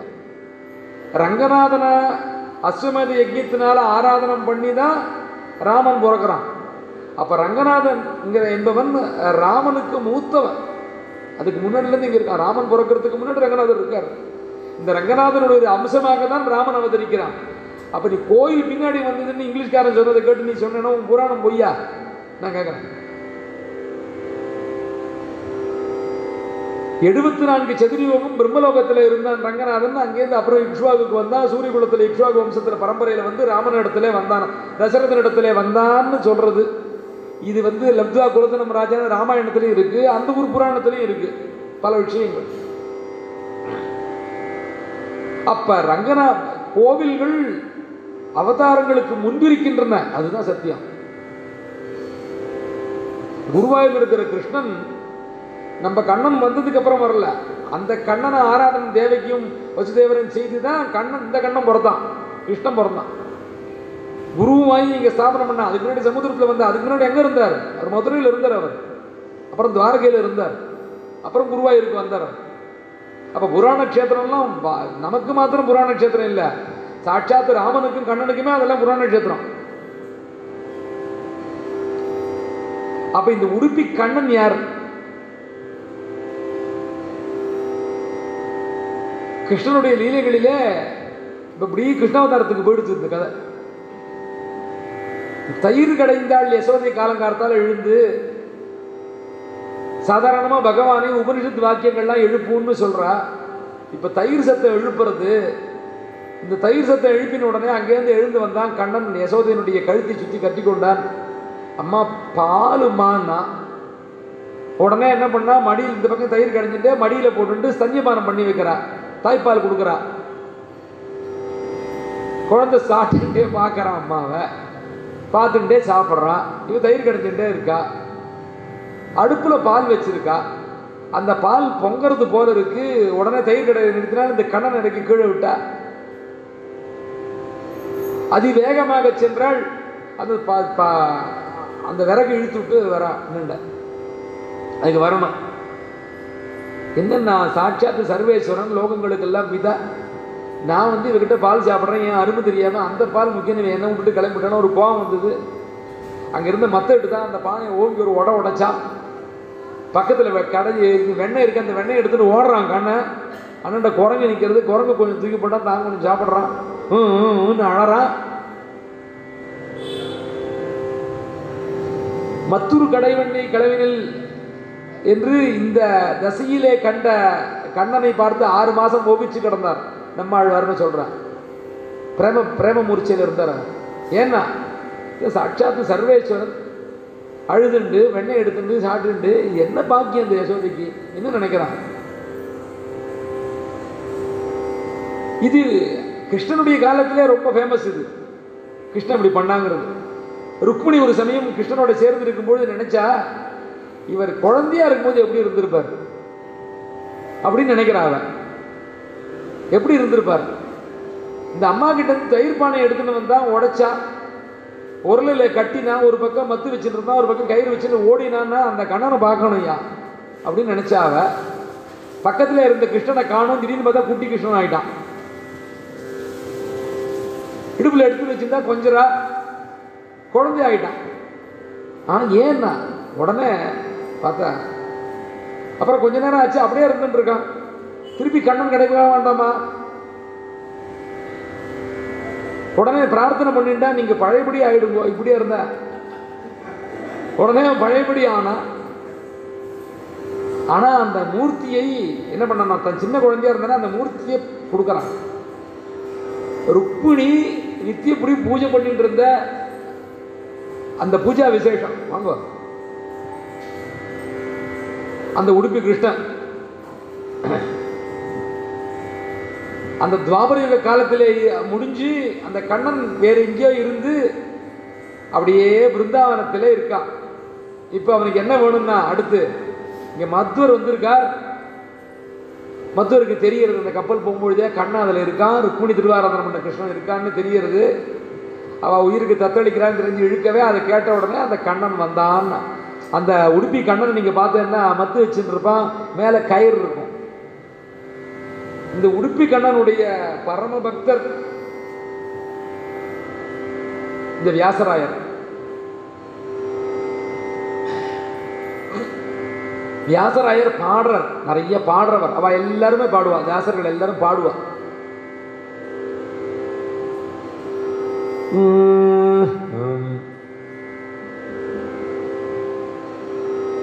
அந்த கண்ணன் இவரோட பேசுவான் வியாசராயரோட. இவர் பாடினா ஆடுவான். வியாசராயர் பாடுவதும் கண்ணன் ஆடுவதும் பல காட்சிகள் கண்டார புரந்தரதாசர் அந்த இடத்துல இருந்து. அவன் ஆடிண்டு தூரம் நிற்கும் போது பாடின ஒரு பாட்டு தான் ரொம்ப எல்லாருக்கும் தெரிஞ்ச பாட்டு कृष्णनि बे गे बो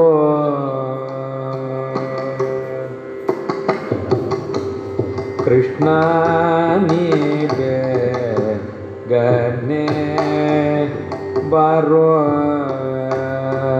बे गे बा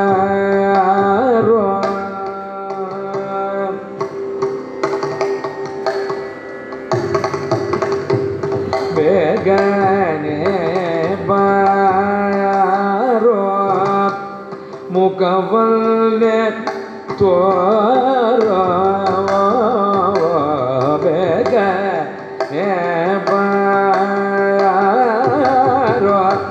முகவல்ல தோரவா கிருஷ்ணானி வேகனே பரோ இந்த கண்ணன் தன்னுடைய வாயிலே எம்பெருமா யசோதை பிராட்டிக்கு மூலங்களையும் காட்டின விஷயங்கள் எல்லாம் பாடியிருக்கான். இப்போ தாசர் வாழ்க்கை என்னென்னா சங்கீதம் கத்துன்னு இருக்கார் சின்ன வயசுலேயே. சங்கீதம் பாடக்கூடியவர் தான் அவர். பகவத் அனுகிரகம் வேற கிடைச்சிருக்கு. நாரதருடைய அம்சம் என்று சொன்னோம். அப்போ என்னென்னா பாடணும். பாடணும் பகவானை பாட வேண்டாமா? என்ன? கை காலிலேயே கச்சியை கட்டி கொள்வார் கையிலே தம்புரா எடுத்துட்டார் தம்புரா சுதி சேர்த்துட்டார் மேலே. அந்த பாகவத பாக அதை கட்டிப்பார் தெருவோட பாடிண்டே போவார். நேற்றுக்கு ஹரிதாசுலு உடலே முச்சந்தகன ஆனந்தமாயன் தியாகராஜர் சொன்னோமே அதுபோல இவர் பகவன் நாமத்தை பாடிக்கொண்டே செல்வார். பல மந்த அவருக்கு ராமநாம மந்திரத்தை உபதேசித்தார். ராம மந்திரத்தை இவரும் பல கோடிகள் ஜெபித்திருக்கிறார். கிருஷ்ண மந்திரத்தை ஜெபித்திருக்கிறார். மந்திரத்துக்கு தேவையில்லாமல் எம்பெருமான் ஜெபம் பண்ணுறதுக்கு முன்னாடி பிரத்யட்சமானவன் நான் யோ சொல்லணும்ல. எல்லாம் மந்திரம்னா என்ன? மந்திரத்தையே அக்ஷர லட்சம் ஜெபம் பண்ணி புரச்சரணம் ஹோமம் தர்ப்பணம்னு இருக்குது விதி. இப்படி பண்ணால் சொப்பனத்தில் வந்து ஒரு ரெண்டு நிமிஷம் தன்னை காமிச்சிட்டு மறைஞ்சு போடும் அப்புறம் தெரியவே தெரியாது. இங்கே இப்போ திரு திருமங்கி ஆழ்வார் விஷயமெல்லாம் சொல்லணும்னா எப்படின்னா மந்திரத்துக்கு எது தேவதையோ அதுவே வந்து மந்திரத்தை உபதேசித்துச்சு இப்போ இவருக்கு என்னென்னா மந்திரம் இல்லாமையே பெருமாளுடைய சாட்சாத்காரம் கிடைத்து விட்டது இவருக்கு. அப்போ இவர் எப்படி இருக்காருன்னா அப்படி நிரம்பிய குணமாக இருக்கிறார். பல படிகளில் பலந்து பாடினார். பல பேரை பல பல ரீதியிலே பாடினார். ராமநாம மகிமை உலகத்துக்கு எடுத்து சொன்னார். ராமனை பாட வேண்டும் என்று சொன்னார். ராம மந்திரவ ஜபிசோ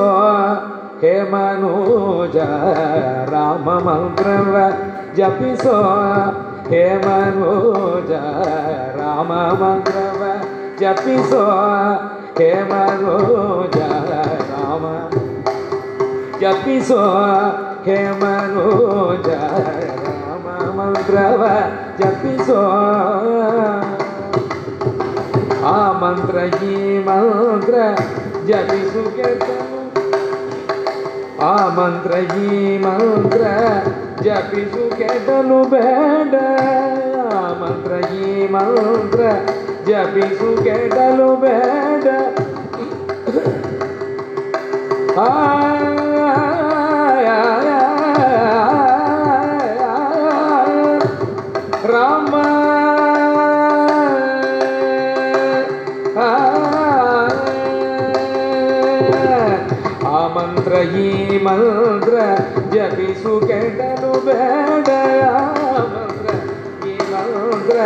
ಜಪಿಸು ಕೆಡಲು ಬೇಡ ಸೋಮಶೇಖರದಲ್ಲ ಸತಿಗೆ ಕೇಳಿದೆ ಮಂತ್ರ ರಾಮ ಮಂತ್ರವ ಆ ಮಂತ್ರ ಈ ಮಂತ್ರ ಜಪಿಸು ಕೆಡಲು ಬೇಡ ಸೋಮಶೇಖರದಲ್ಲ ಸತಿಗೆ ಕೇಳಿ ಮಂತ್ರ ರಾಮ ಮಂತ್ರವ ಜಪಿಸೋ ಸಕಲ ವೇದಗಳಿಗೆ ಸಾರವೇ ನಿವ ಮಂತ್ರ. ಮುಕ್ತಿ ಇದೆ ಮೂಲ ಮಂತ್ರ.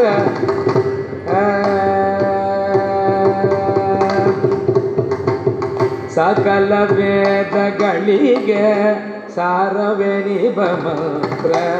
ಮುಕ್ತಿ ಮಾರ್ಗವಿದೆ ಮೂಲ ಮಂತ್ರ. ಭಗವತಿ ರಸಗೆ ಒಮ್ಮೆ ಜಾಗಿ ತೊಡುವ ಮಂತ್ರ.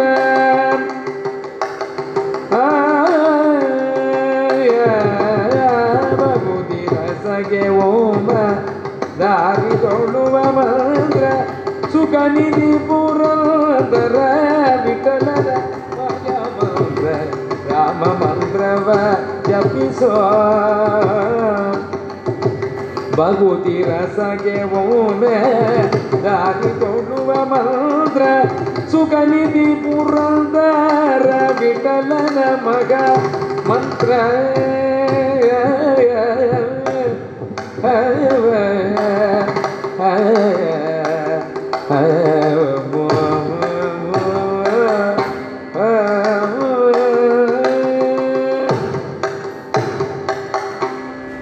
ಚಂದ್ರಶೇಖರ ತನ್ನ ಸತಿಗೆ ಹೇಳಿದ ಮಂತ್ರ என்று இந்த மந்திரத்தை எந்த மந்திரத்தை சிவபெருமானே தன்னுடைய சதிக்கு சொல்லுவானோ எந்த ராம மந்திரம் சகல வேதங்களுக்கு சாரமோ அந்த ராமனை பாடுவாய் இன்னும் பலபடிகளாலே சொல்லுகிறார் பல கீர்த்தனங்களை பலது உண்டு. அவர் சரித்திரத்திலே சிலது நம்ம எடுத்து பார்க்கலாம். நேற்றுக்கு சொன்ன மாதிரிதான்.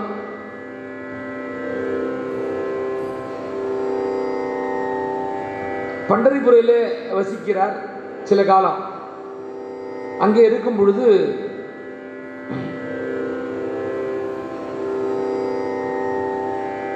பல பேருக்கு சங்கீத அபியாசம் பண்ணி வைக்கிறார் இவர் வாத்தியார் இவர். எங்க ஜாதியை சேர்ந்தவர். எங்களுக்கெல்லாம் அவர் தான் தலைவர். அவரால் தான் சங்கீதம் சொல்லித்தர வேலை சாப்பிட்றாங்க.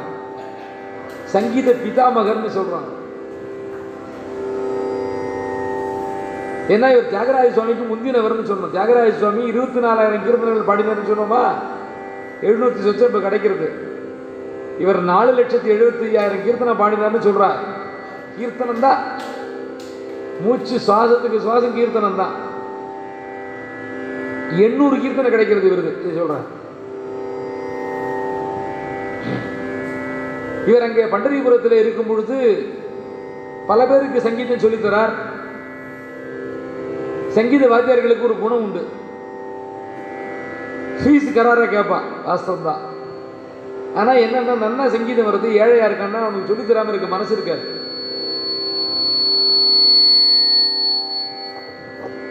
சொல்லிக் கொடுக்கணும் என்று நினைப்பார்கள். அந்த ஊரிலே ஒரு தாசி அவளுக்கு சங்கீத பரிச்சயம் உண்டு இல்லையா?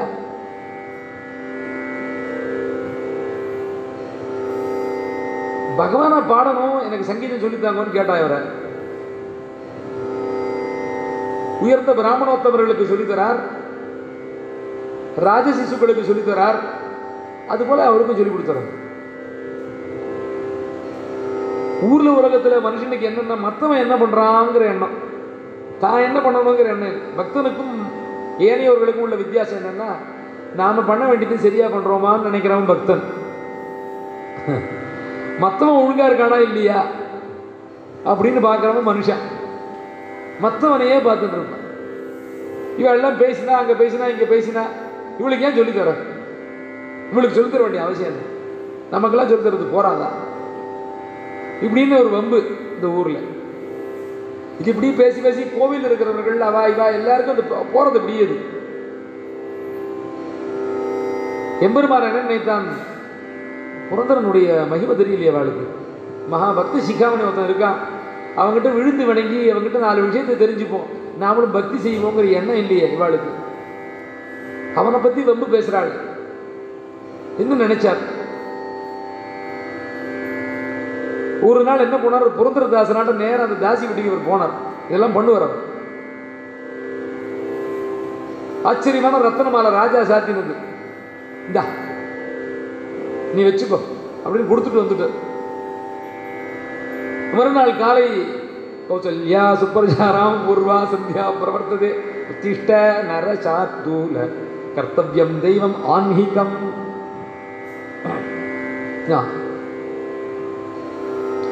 இப்படி பார்த்துட்டே வர்றார். ஏ ரத்னமாலை. இன்னொரு அர்ச்சகர் ஏ இங்கே வாடா. இந்த ரத்னமாலை எங்கடா? எனக்கு தெரியாது அண்ணா. நீங்க தானே போட்டு வந்த அண்ணத்துக்கு? இவன் பேசுகிறான் அவன் பேசுகிறான் அவன் பேசுகிறான் இது பாரு. ராஜா கிட்ட சொல்லு முதல்ல. இது இப்படி பேசி ராஜா கிட்ட போச்சு ராஜா அங்கேருந்து வந்தான் விசாரிச்சா அது பண்ணா இது பண்ணா இது பண்ணா அது பண்ணா. இது பிரபலமான உடனே இவ என்ன ரத்னமாலை என்ன புரந்தரதாசர் ரத்னமாலையை கொண்டு கொடுத்தாரு. இவளே போய் கொடுத்துட்டாரு இதான் இது புரதரதாசர் தான் கொடுத்தாரு அழிச்சுட்டு வா பக்தரான வேஷம் போடுறியா? ரொம்ப மரியாதை உண்டு அவர்கிட்ட. அவரை கேட்டால் நான் எடுக்கல. அப்படின்னு இது எப்படி போச்சுன்னு எனக்கு தெரியல நான் எடுக்கல. அவளை கேட்டால் இவர் தான் கொடுத்தார். தூண்ல கட்டு. புரந்தர விடலில் எதிர்க்க தூணிலே கட்டுனார் இவரை கட்டுறா தூண்ல கட்டு உண்மையை சொல்ற வரைக்கும் தூண்ல அடிக்க மனசு வரல. உண்மையை சொல்ற வரைக்கும் விடாதன்னார். அங்க இருக்கிறவெல்லாம் பேச ஆரம்பிச்சா ஏன்பா நீ பாட்டு பெரிய பணக்காரனா இருந்த நமக்கோட்டி நாராயணனாக இருந்த நீ பாட்டு இருக்கக்கூடாது. அங்க வந்து இங்க வந்து கடைசியில் இந்த தெய்வம் உன்னை என்ன பாடுபடுத்துறது பத்தியா? அப்படின்னா அங்க பக்கத்துல ஒரு ஜோசியர் இருந்தான். இல்ல இல்ல இவருடைய கட்டம் சரியா இல்லை. இந்த கிரகம் சரியில்லை. இந்த கிரகங்கள் எல்லாம் அதுக்கெல்லாம் அந்தந்த பிரீதி இந்த காலத்துல செய்யணும்னா நான் தான் சொல்றேனே இல்லையா?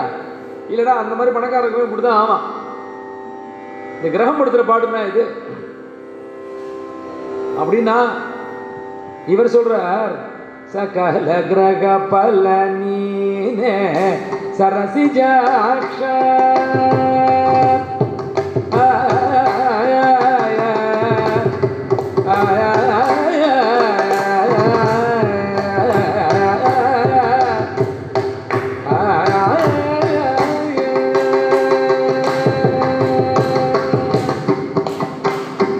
Sakala graga palani, sarasi jaksha. ನೀನ ಸರಸಿಜಾಕ್ಷ ನಿಖಿಲ ರಕ್ಷಕನೀನ ವಿಶ್ವವ್ಯಾಪಕನೆಯ ಸಕಲ ಗ್ರಹ ಫಲ ನೀನ ಸರಸಿಜಾಕ್ಷ ನಿಖಿಲ ರಕ್ಷಕನೀನ ವಿಶ್ವವ್ಯಾಪಕನೆ ಸಕಲ ಗ್ರಹ ಫಲ ನೀನ ಸರಸಿಜಾಕ್ಷ ನಿಖಿಲ ರಕ್ಷಗಣೀನ ವಿಶ್ವವ್ಯಾಪಗನೆ ಸಕಲ ಫಲ சரசிஜாட்ச என்ன நீ சொன்ன சூரியன் சரியில்லையா சனி சரியில்லையா யார் சொன்னா உனக்கு உள்ள நிக்கிறானடா அவன் தான்டா எல்லாம் அப்படிங்கிறவர் ரவிச்சந்திர உதனியேன राहु के तू होनी रे, रविचंद्र उधनी रे। राहु के तू होनी रे, कवि गुरु शनि ಮಂಗಳನು ನೀನೇ ಕವಿ ಪುರುಷನಿಯು ನೀನೇ ಮಂಗಳನು ನೀನೇ ಶಿವರಾತ್ರಿಯೋ ನೀನೆ ನವವಿಧಾನವು ನೀನೆ ಶಿವರಾತ್ರಿಯೋ ನೀನೆ ನವವಿಧಾನವು ನೀನೆ ಭವರೋಗ ಹರಣೀನೆ ವೇಷಜನು ನೀನೆ ಸಕಲ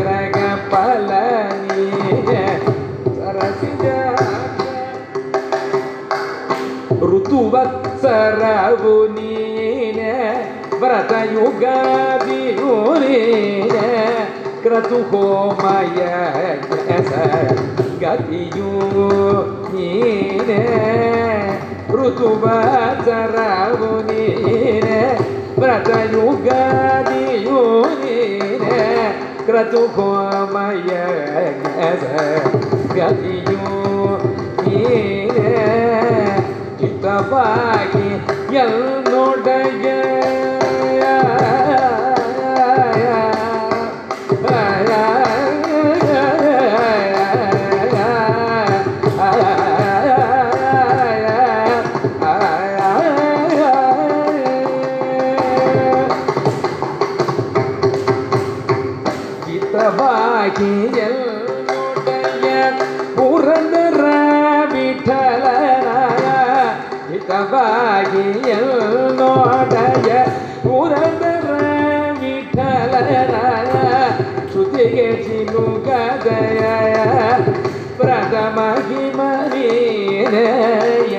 सकल ग्रग पक्षमाया सबुनि न पर्वकालभुनि नक्षत्रयोगति कर्ण ई न अक्षय बिन्दु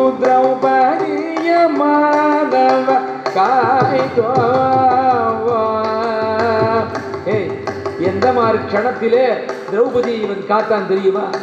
அவன் அந்த பக்கத்துல இருந்து உச்சாசனம் இழுக்கும் பொழுது இந்த பக்கத்துல இருந்து ஆடை கொடுத்து கொண்டே இருந்தான். அப்படி மானத்தை காக்கக்கூடிய என் பிரபு என் மானத்தை காப்பாற்ற வேண்டும் என்று நினைத்தானே ஆனால் காப்பாற்றட்டும் இல்லைன்னா போகட்டும் அப்படின்னு நினைச்சார் அவர். அக்ஷய வெந்து திரௌபதிய மானவ அப்படின்னு அவர் அங்கேருந்து ராஜா சவுக்கு எடுத்துட்டு வந்தான். இவர் பாடுறதை கேட்டு சவுக்கால அடிக்க வந்தான். திடீர்னு சவுக்க ஓங்கினான். இந்த சவுக்கு எங்கன்னா அடிச்ச அடி இவன் முதுகுல விழுறது. அங்கே உள்ள அந்த விட்டலன் கையில இந்த சவுக்கு இருக்கு. அப்ப திரௌபதியை காப்பாத்துற மாதிரி காப்பாத்துறதுக்கு காத்துட்டு இருக்கான் போல் இருக்கு விட்டலன். எல்லாரையுமே அக்ஷய திரௌபதி ಮಾನವಕಾಯ ಗೋವ ಪಕ್ಷಿವಾಗನ ದೀನ ರಕ್ಷಕನ ನೀರಯ ಸಕಲ ಗ್ರಹ ಬಲ ನೀರ ಸರಸಿ ಜಾಕ್ಷ ನಿಖಿಲ ರಕ್ಷ ಗಣೀರ ವಿಶ್ವಜಾ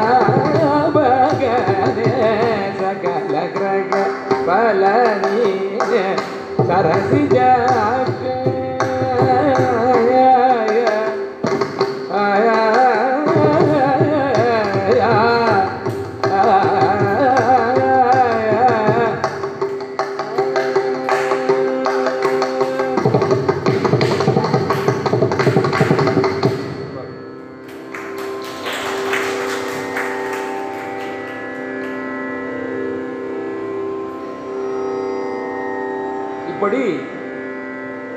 படிகளாலே பல சாட்சாத்காரம் உண்டு இருக்கு. பல லீலைகள் பண்ணியிருக்காரு. அந்த ஊர்லயே அப்பண்ணான்னு ஒருத்தன். அதாவது உடனே ராஜா என்ன பண்ணான்னா காலில் விழுந்தான் முதுகுல பார்த்தா முதுகு இப்போ இப்ப ராஜா கணவசியம் அடிக்க வேண்டாலும் இந்த பகவான். நான் என்ன சொல்றேன்? புரந்தரதாசரை பக்தன்னு காமிச்சிட்டு போ. இந்த ராஜாவுடைய முதுகு தோலை உரிப்பானு.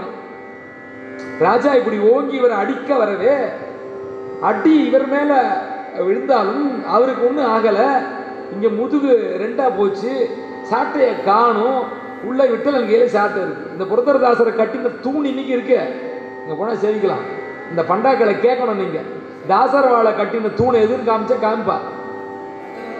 நான் இடத்துல பார்த்துருங்கோ அழிச்சின்னு போகிற ஆளுக்கும் சொல்லிடுங்க இதை. இல்லை நான் வந்தேன்னா நானே சொல்கிறேன்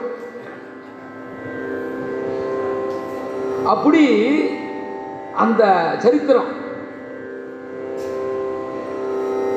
அவ்வளோ சங்கீதத்தில் இன்னைக்கு சங்கீதம் இருக்குன்னா அதுக்கு காரணம் தாசர்வாள் தான் இப்போ இந்துஸ்தானி சங்கீதத்தில் கான்பூர் கரானா கிரானா கரானா நூறு கரானா சொல்லு.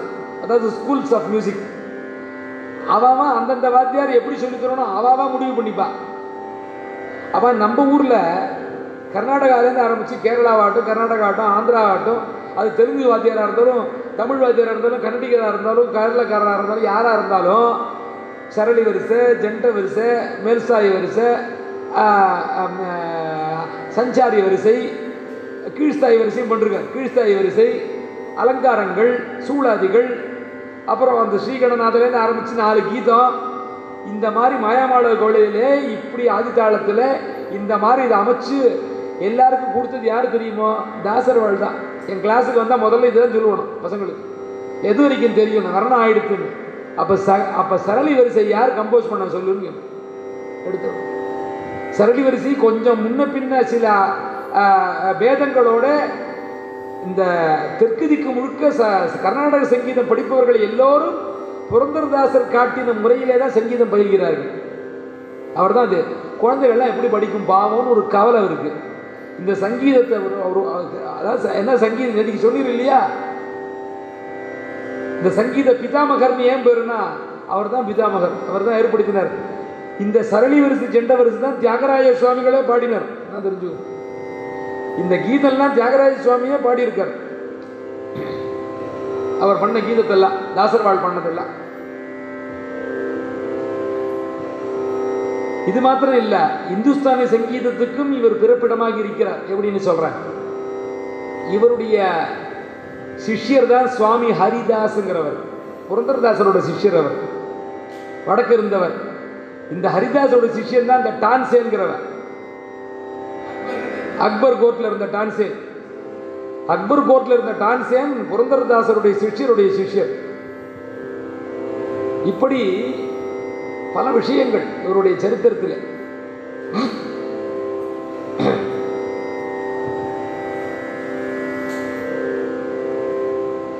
ஊரிலே அப்பண்ணான்னு ஒருத்தன். இந்த அப்பண்ணா நேர பெருமாளோட பேசுறான்னு உல்- லோகத்திலலாம் பிரசித்தி. அப்பண்ணா பெருமாளோட பேசுறானா இல்லையான்னு பார்க்கணும்னு ஒரு ஆசை தாசரவாளி. அவன் இருக்கிற இடத்துக்கு போனான். அந்த சந்திரபாகா நதி தாண்டி ஒரு இடத்துல எங்கேயோ இருக்கார். அப்புறம் ஒரு குடிசை. இந்த அப்பனை பார்க்கறதுக்கு ராத்திரி போனா உள்ளுக்குள்ள யாரோ பேசிட்டு இருக்கா கேட்கறது நடு ராத்திரி. இந்த அப்பண்ணா பேசுறது மாத்திரம் கேட்கறது யாரோ பதில் சொல்ற மாதிரி கொஞ்ச நேரம் காத்துட்டு இருக்கான் திருப்பி பதில் சொல்றான். இன்னொரு சம்பாஷணை கேட்கல ஒரு ஒரு சம்பாஷணை தான் கேட்கறது எட்டி பார்த்தார். இவன் மாத்திரம்தான் இருக்கான். கோபம் வந்துருத்து என்னென்ன ஏன்னா ஜனங்கள்லாம் இவனை சுற்றி சுற்றி நின்றுட்டு இருக்கு. பகவானோட பேசுகிறான் பகவானோட பேசுகிறான்னு ஏன்டா பொய்யா சொல்கிற என்னடா வேலை இது? அப்படின்னு கையில் இருந்து சொம்ப அளவு ஒன்று வச்சார் மண்டை. இது ஏன் இந்த வேலையெல்லாம் நீ பண்ணுற அவன் சின்னவன் வயசில் ரொம்ப சின்னவன் இப்படிலாம் பண்ணலாமா நீ? அவள் பார்த்துருக்கா. அதாவது அந்த சந்நிதியிலே பாப்பா ஒருத்தருக்கு ஒருத்தர். ஓங்கி ஒன்று வச்ச இந்த மாதிரிலாம் பண்ணாத. என்ன நீயே நீ பேசிட்டு உனக்கு நீயே பேசிட்டு. பகவான் பேசுகிறான்னு சொல்லி இந்த மாதிரிலாம் பண்ணாத. என்ன வேலை இதெல்லாம்? அப்படின்னு சொல்லிட்டு போயிட்டார். இங்கேருந்து கார்த்தால போனால் சந்தி திறந்த உடனே பெருமாளுக்கு அந்த எங்கே குட்டினாரோ அந்த இடம்லாம் வீங்கியிருக்கு. அப்போ நான் வேற என் பக்தன் வேறங்கிற எண்ணம் உனக்கு இருக்கு பத்தியா? அப்படின்னு சொல்லிட்டு வர்றவர் விட்டா நமக்கு தாசபாவம் சித்திக்கலைன்னு ஒரு வருத்தம் இருக்கு. ஏன் தாசபாவம் சித்திக்கல எனக்கு? அடியே இடரை கலையாயம்பர் திருமங்கேடு என்ன இடர் இருந்தது இருக்கு? பகவான் தான் பேசுகிறான் நேர. அடியார்களிடத்திலே அடிமைத்தனம் வர வேண்டும். அப்பதான் வாஸ்தவமான எந்த அடியாராக இருந்தாலும் சரி. தான் அடியாருக்கு அடிமை என்கிற எண்ணம் வர வேண்டும். எனக்கு வரலையே. நீ தான் கொடுக்கணும்னு எல்லாம் பகவானை கேட்டு நிம்மதி பாருங்க. இன்னுதய பாரத தாசன மேலே பனக சயன ஸ்ரீ பரமபுருஷ ஹரிய இன்னோதய பாரத. தாசபாபா எனக்கு சித்திக்கலையே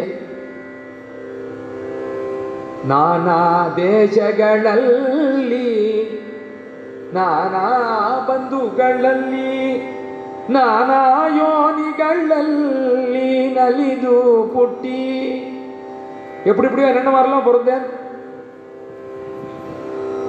இந்த ஜென்மத்துல ஞானம் கிடைச்சதுன்னு நினைச்சேன் எனக்கு கிடைக்கலையே சித்திக்கலையே ஆனா இதுக்கு பொறுப்பு நீதான் ஏன்னா இந்த சரீரமோ இந்த ஜீவனோ இந்த பிராணனோ என்னோடது இல்லை உனக்கு சொந்தமானதை நீயே அது எப்படி சரி செய்யணுமோ சரி செய்வாய் ಏನು ಮಾಡಿದರೇನು ಪ್ರಾಣ ನಿನ್ನದು ಸ್ವಾಮಿ ಏನು ಮಾಡಿದರೇನು ಪ್ರಾಣ ನಿನ್ನದು ಸ್ವಾಮಿ ಶ್ರೀನಾಥ ಪುರಂದರ ವಿಠಲನ ದಾಸನ ಮೇಲೆ ಇನ್ನೋದಯ ಬಾರ ದಾಸನ ಮೇಲೆ தனக்கு அடியாருக்கு அடிமை சித்திக்க வேண்டும் என்று க- கதறுகிறார் கீர்த்தனத்தில் ஒரு அடியானை பார்த்தால் அடியான் வேறு எம்பெருமான் வேறு என்று நினைக்க கூடாது என்கிற பாவம் நமக்கு சித்திக்கணும்னு நினைக்கிறார்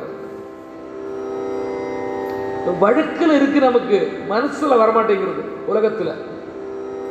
என்ன இப்ப பார்த்தா தீட்சிதால பார்த்தா சொன்னது நடராஜான்னு சொன்னா மனசால நடராஜாவை நினைக்கிறோமாங்கிறது முக்கியம். ஸ்ரீரங்கத்துல இருந்து வந்த ரங்கநாதர் சேவிச்சுக்கிட்டேன் அப்படின்னு சொல்றான் ரங்கநாதர் நீ நினைக்கிறியா அவனுங்கிறது வாஸ்தவமா நாங்கள் வாஸ்தவம். நீ நினைச்சு விட்டேன்னா சரி. ஏன்னா ஒரு முறைகள் உண்டு. பல விதங்கள். ஹரிஹி அப்படின்னு கூப்பிடுற ஒரு முறை உண்டு இல்லையா? ஏன் அப்படி கூப்பிடுறாங்க? எதிர்க்க இருக்கிறவன் ஹரின்னு அர்த்தம். அவன் பகவான்னு அர்த்தம். அதனால தான் அப்படி கூப்பிடுறான். அப்போ நீங்கள் அதை நினைக்க எங்கேயும் பகவத் தரிசனம் பண்ண வேண்டும் பிரம்ம தரிசனம் பண்ண வேண்டும் அப்படிங்கிறது சனாதன தர்மம். இதில் ஒன்றும் சம்பிரதாயத்துக்கு சம்பிரதாயத்தை வேறுபாடு கிடையாது. பிரம்மம் யாருங்கிறதுல வேணால் வேறுபாடு இருக்கலாம். ஆனால் பிரம்ம தத்துவம் தான் எல்லா இடத்துலையும் இருக்கிறதுங்கிறதுல வேறுபாடு கிடையாது. இல்லையா? இப்படி பல காலம் வாழ்ந்தார் பல அதிசயங்களை செய்தார் பல ஊர்களுக்கு சென்றார். நமக்கு ஒரு அவர் ஒரு உபதேசம் பண்ணார்.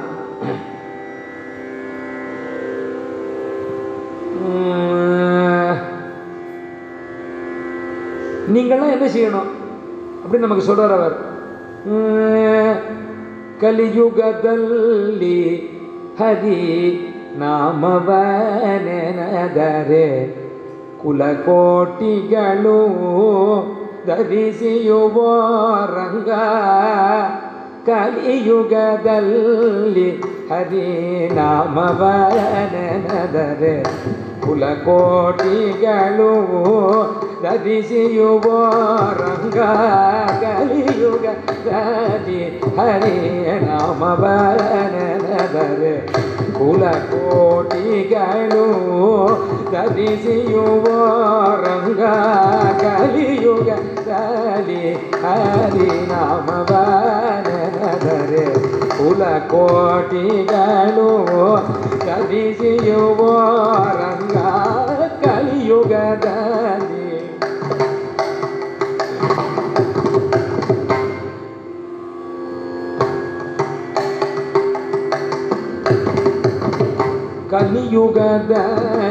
ಕಲಿಯುಗದಲ್ಲಿ ಹರಿನಾಮವನದರೆ ಕುಲಕೋಟಿಗಳು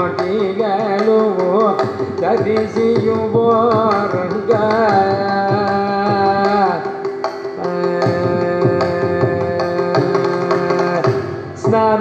ಸ್ನಾನವನರಿಯನ ಮೌನವನರಿಯನ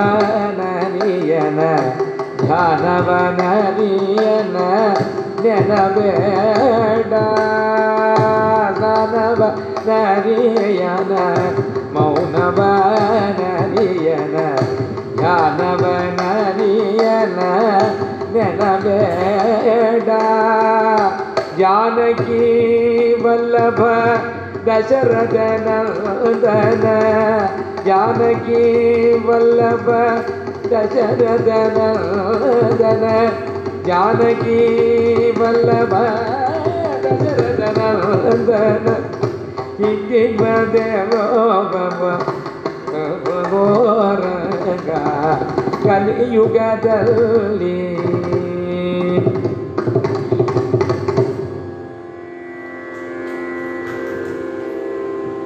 ಕಲಿಯುಗದಲ್ಲಿ ಹರಿನಾಮಸ್ಮರಣ அப்படிங்கிறது. நீ நாமஸ்மரணம் பண்ணு போருங்கிறது. அப்போ பகவானை பற்றி நினைக்கும் பொழுது ஒரு கால் நமக்கு ஒரு நைச்சியம் வருமோன்னு அவருடைய எண்ணம். நமக்கு வருமா இல்லைன்னு தெரியாது. என்ன நைச்சியம்னா நமக்கு யோக்கியதையே இல்லையே. நமக்கு எப்படி அனுகிரகம் பண்ணுவான்? அப்படிங்கிற எண்ணம் வந்துட போகிறதேங்கிறதுக்காக சொல்கிறார் தோணும் இல்லையா? எப்படி அப்படியெல்லாம் இருந்திருக்கா பக்தால் நமக்கு அதெல்லாம் ஒன்றும் இல்லையே. அந்த யோக்கியதை இல்லை. எனக்கு தெரிஞ்ச வரைக்கும் நான் ஒழுங்காக தான்ப்பா இருக்கேன். அப்படின்னு சொல்கிறவனை பற்றி பேச்சில்லை இங்கே.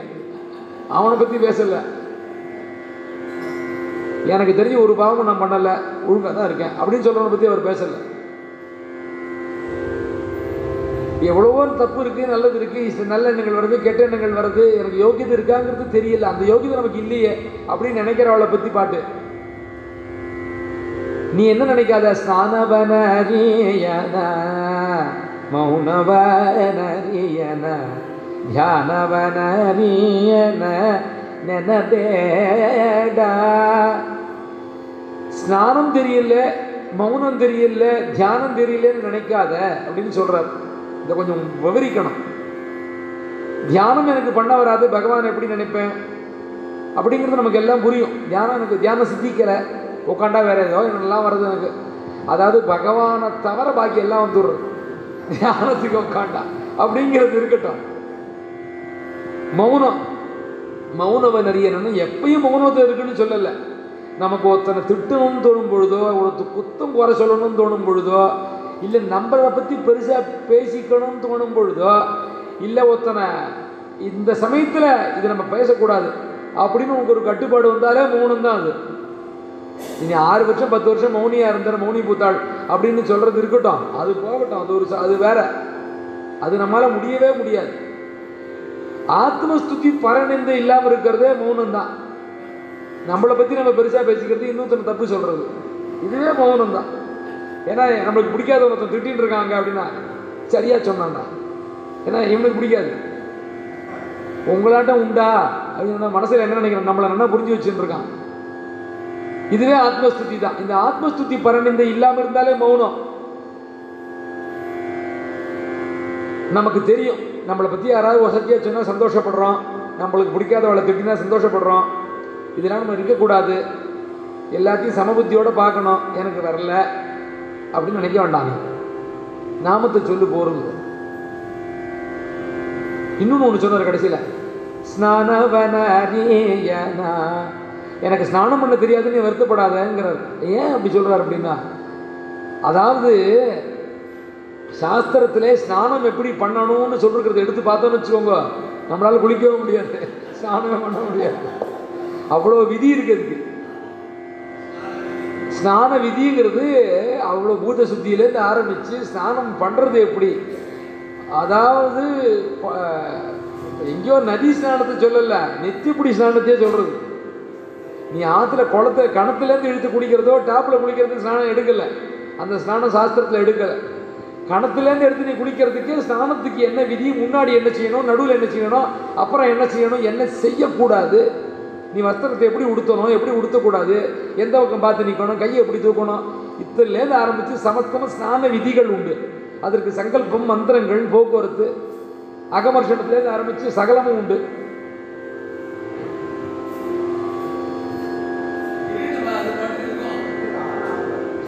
ஏன் ஆஃப் ஆயிருக்கும் அகமர்ஷத்துலேருந்து ஆரம்பித்து சகலமும் உண்டு. இப்படி பல விஷயங்கள். அவர் அதனால அந்த சொல்றாரு. அவருக்கு ஸ்நான விதி தெரியும் போல் இருக்கு. அதனால தான் அதை சொல்றாரு. இல்லைன்னா சொல்லுவாரா? அப்பா அந்த சாஸ்திரத்தில் சொன்ன ரீதியிலே ஸ்நானம் நமக்கு செய்ய தெரியாது அப்படின்னும் மௌனம் நமக்கு கிடையாதுன்னோ? தியானம் கிடையாதுன்னு நினைக்காத. ஜானகி வல்லப தசரதன அவனை நினைத்து கொண்டு இல்லை நினைக்க தான் உனக்கு வரலன்னா அந்த வாயினாலே அவன் நாமத்தை மாத்திரம் நீ சொல்லு போருங்கிறார். ಕಲಿಯುಗದಲ್ಲಿ ಹರಿ ನಾಮವ ನೆನೆದರೆ ಕುಲಕೋಟಿ ಕುಲಕೋಟಿ உத்தாரணம் ஆயிடுங்கிறார் நீ மாத்திரம் இல்லை உனக்கு பின்னாடி வரப்போறவங்க முன்னாடி இருக்கிறவங்க எல்லாம் கரையேறிடுவாங்க இந்த நாம மகிமையினால இப்படி சொல்றார் அவர். இது போல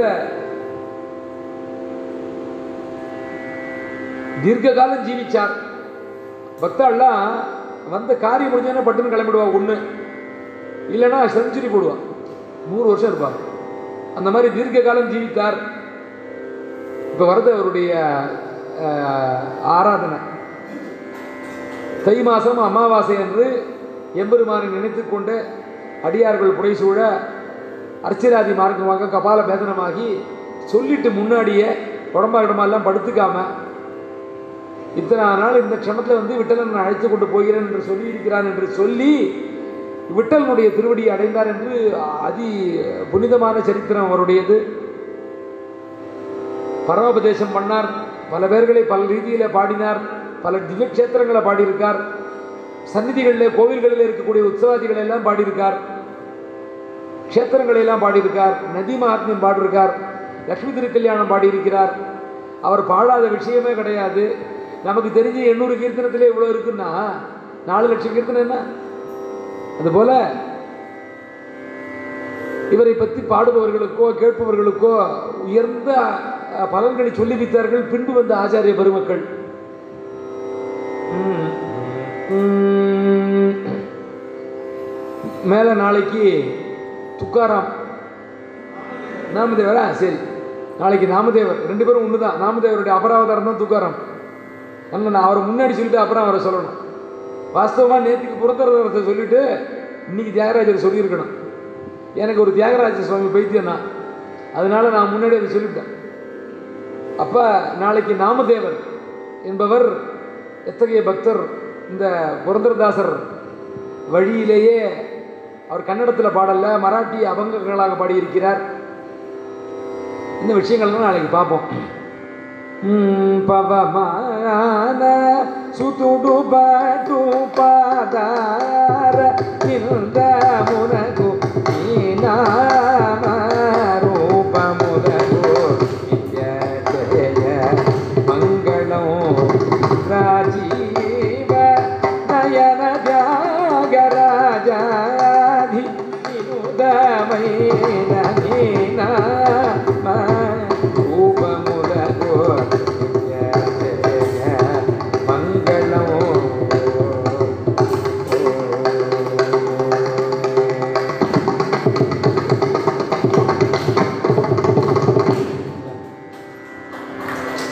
वदालि श्रीनगरी नादाय कलिमैरि नेय चतुष्कविप्रदानाय परकालाय निधय शियकान्ताय श्री निधयतिनाय श्रीवेङ्कटनिवासाय श्रीनिवासाय मङ्गलौ கைங்கரன்னா இப்படி பண்ணணும்? வந்து கேட்கணும் சொல்லணும். இந்த மாதிரி வந்து வாசிக்கணும். ஆசையாக கைங்கரியம் பண்ணுறேன் ரொம்ப சந்தோஷம்.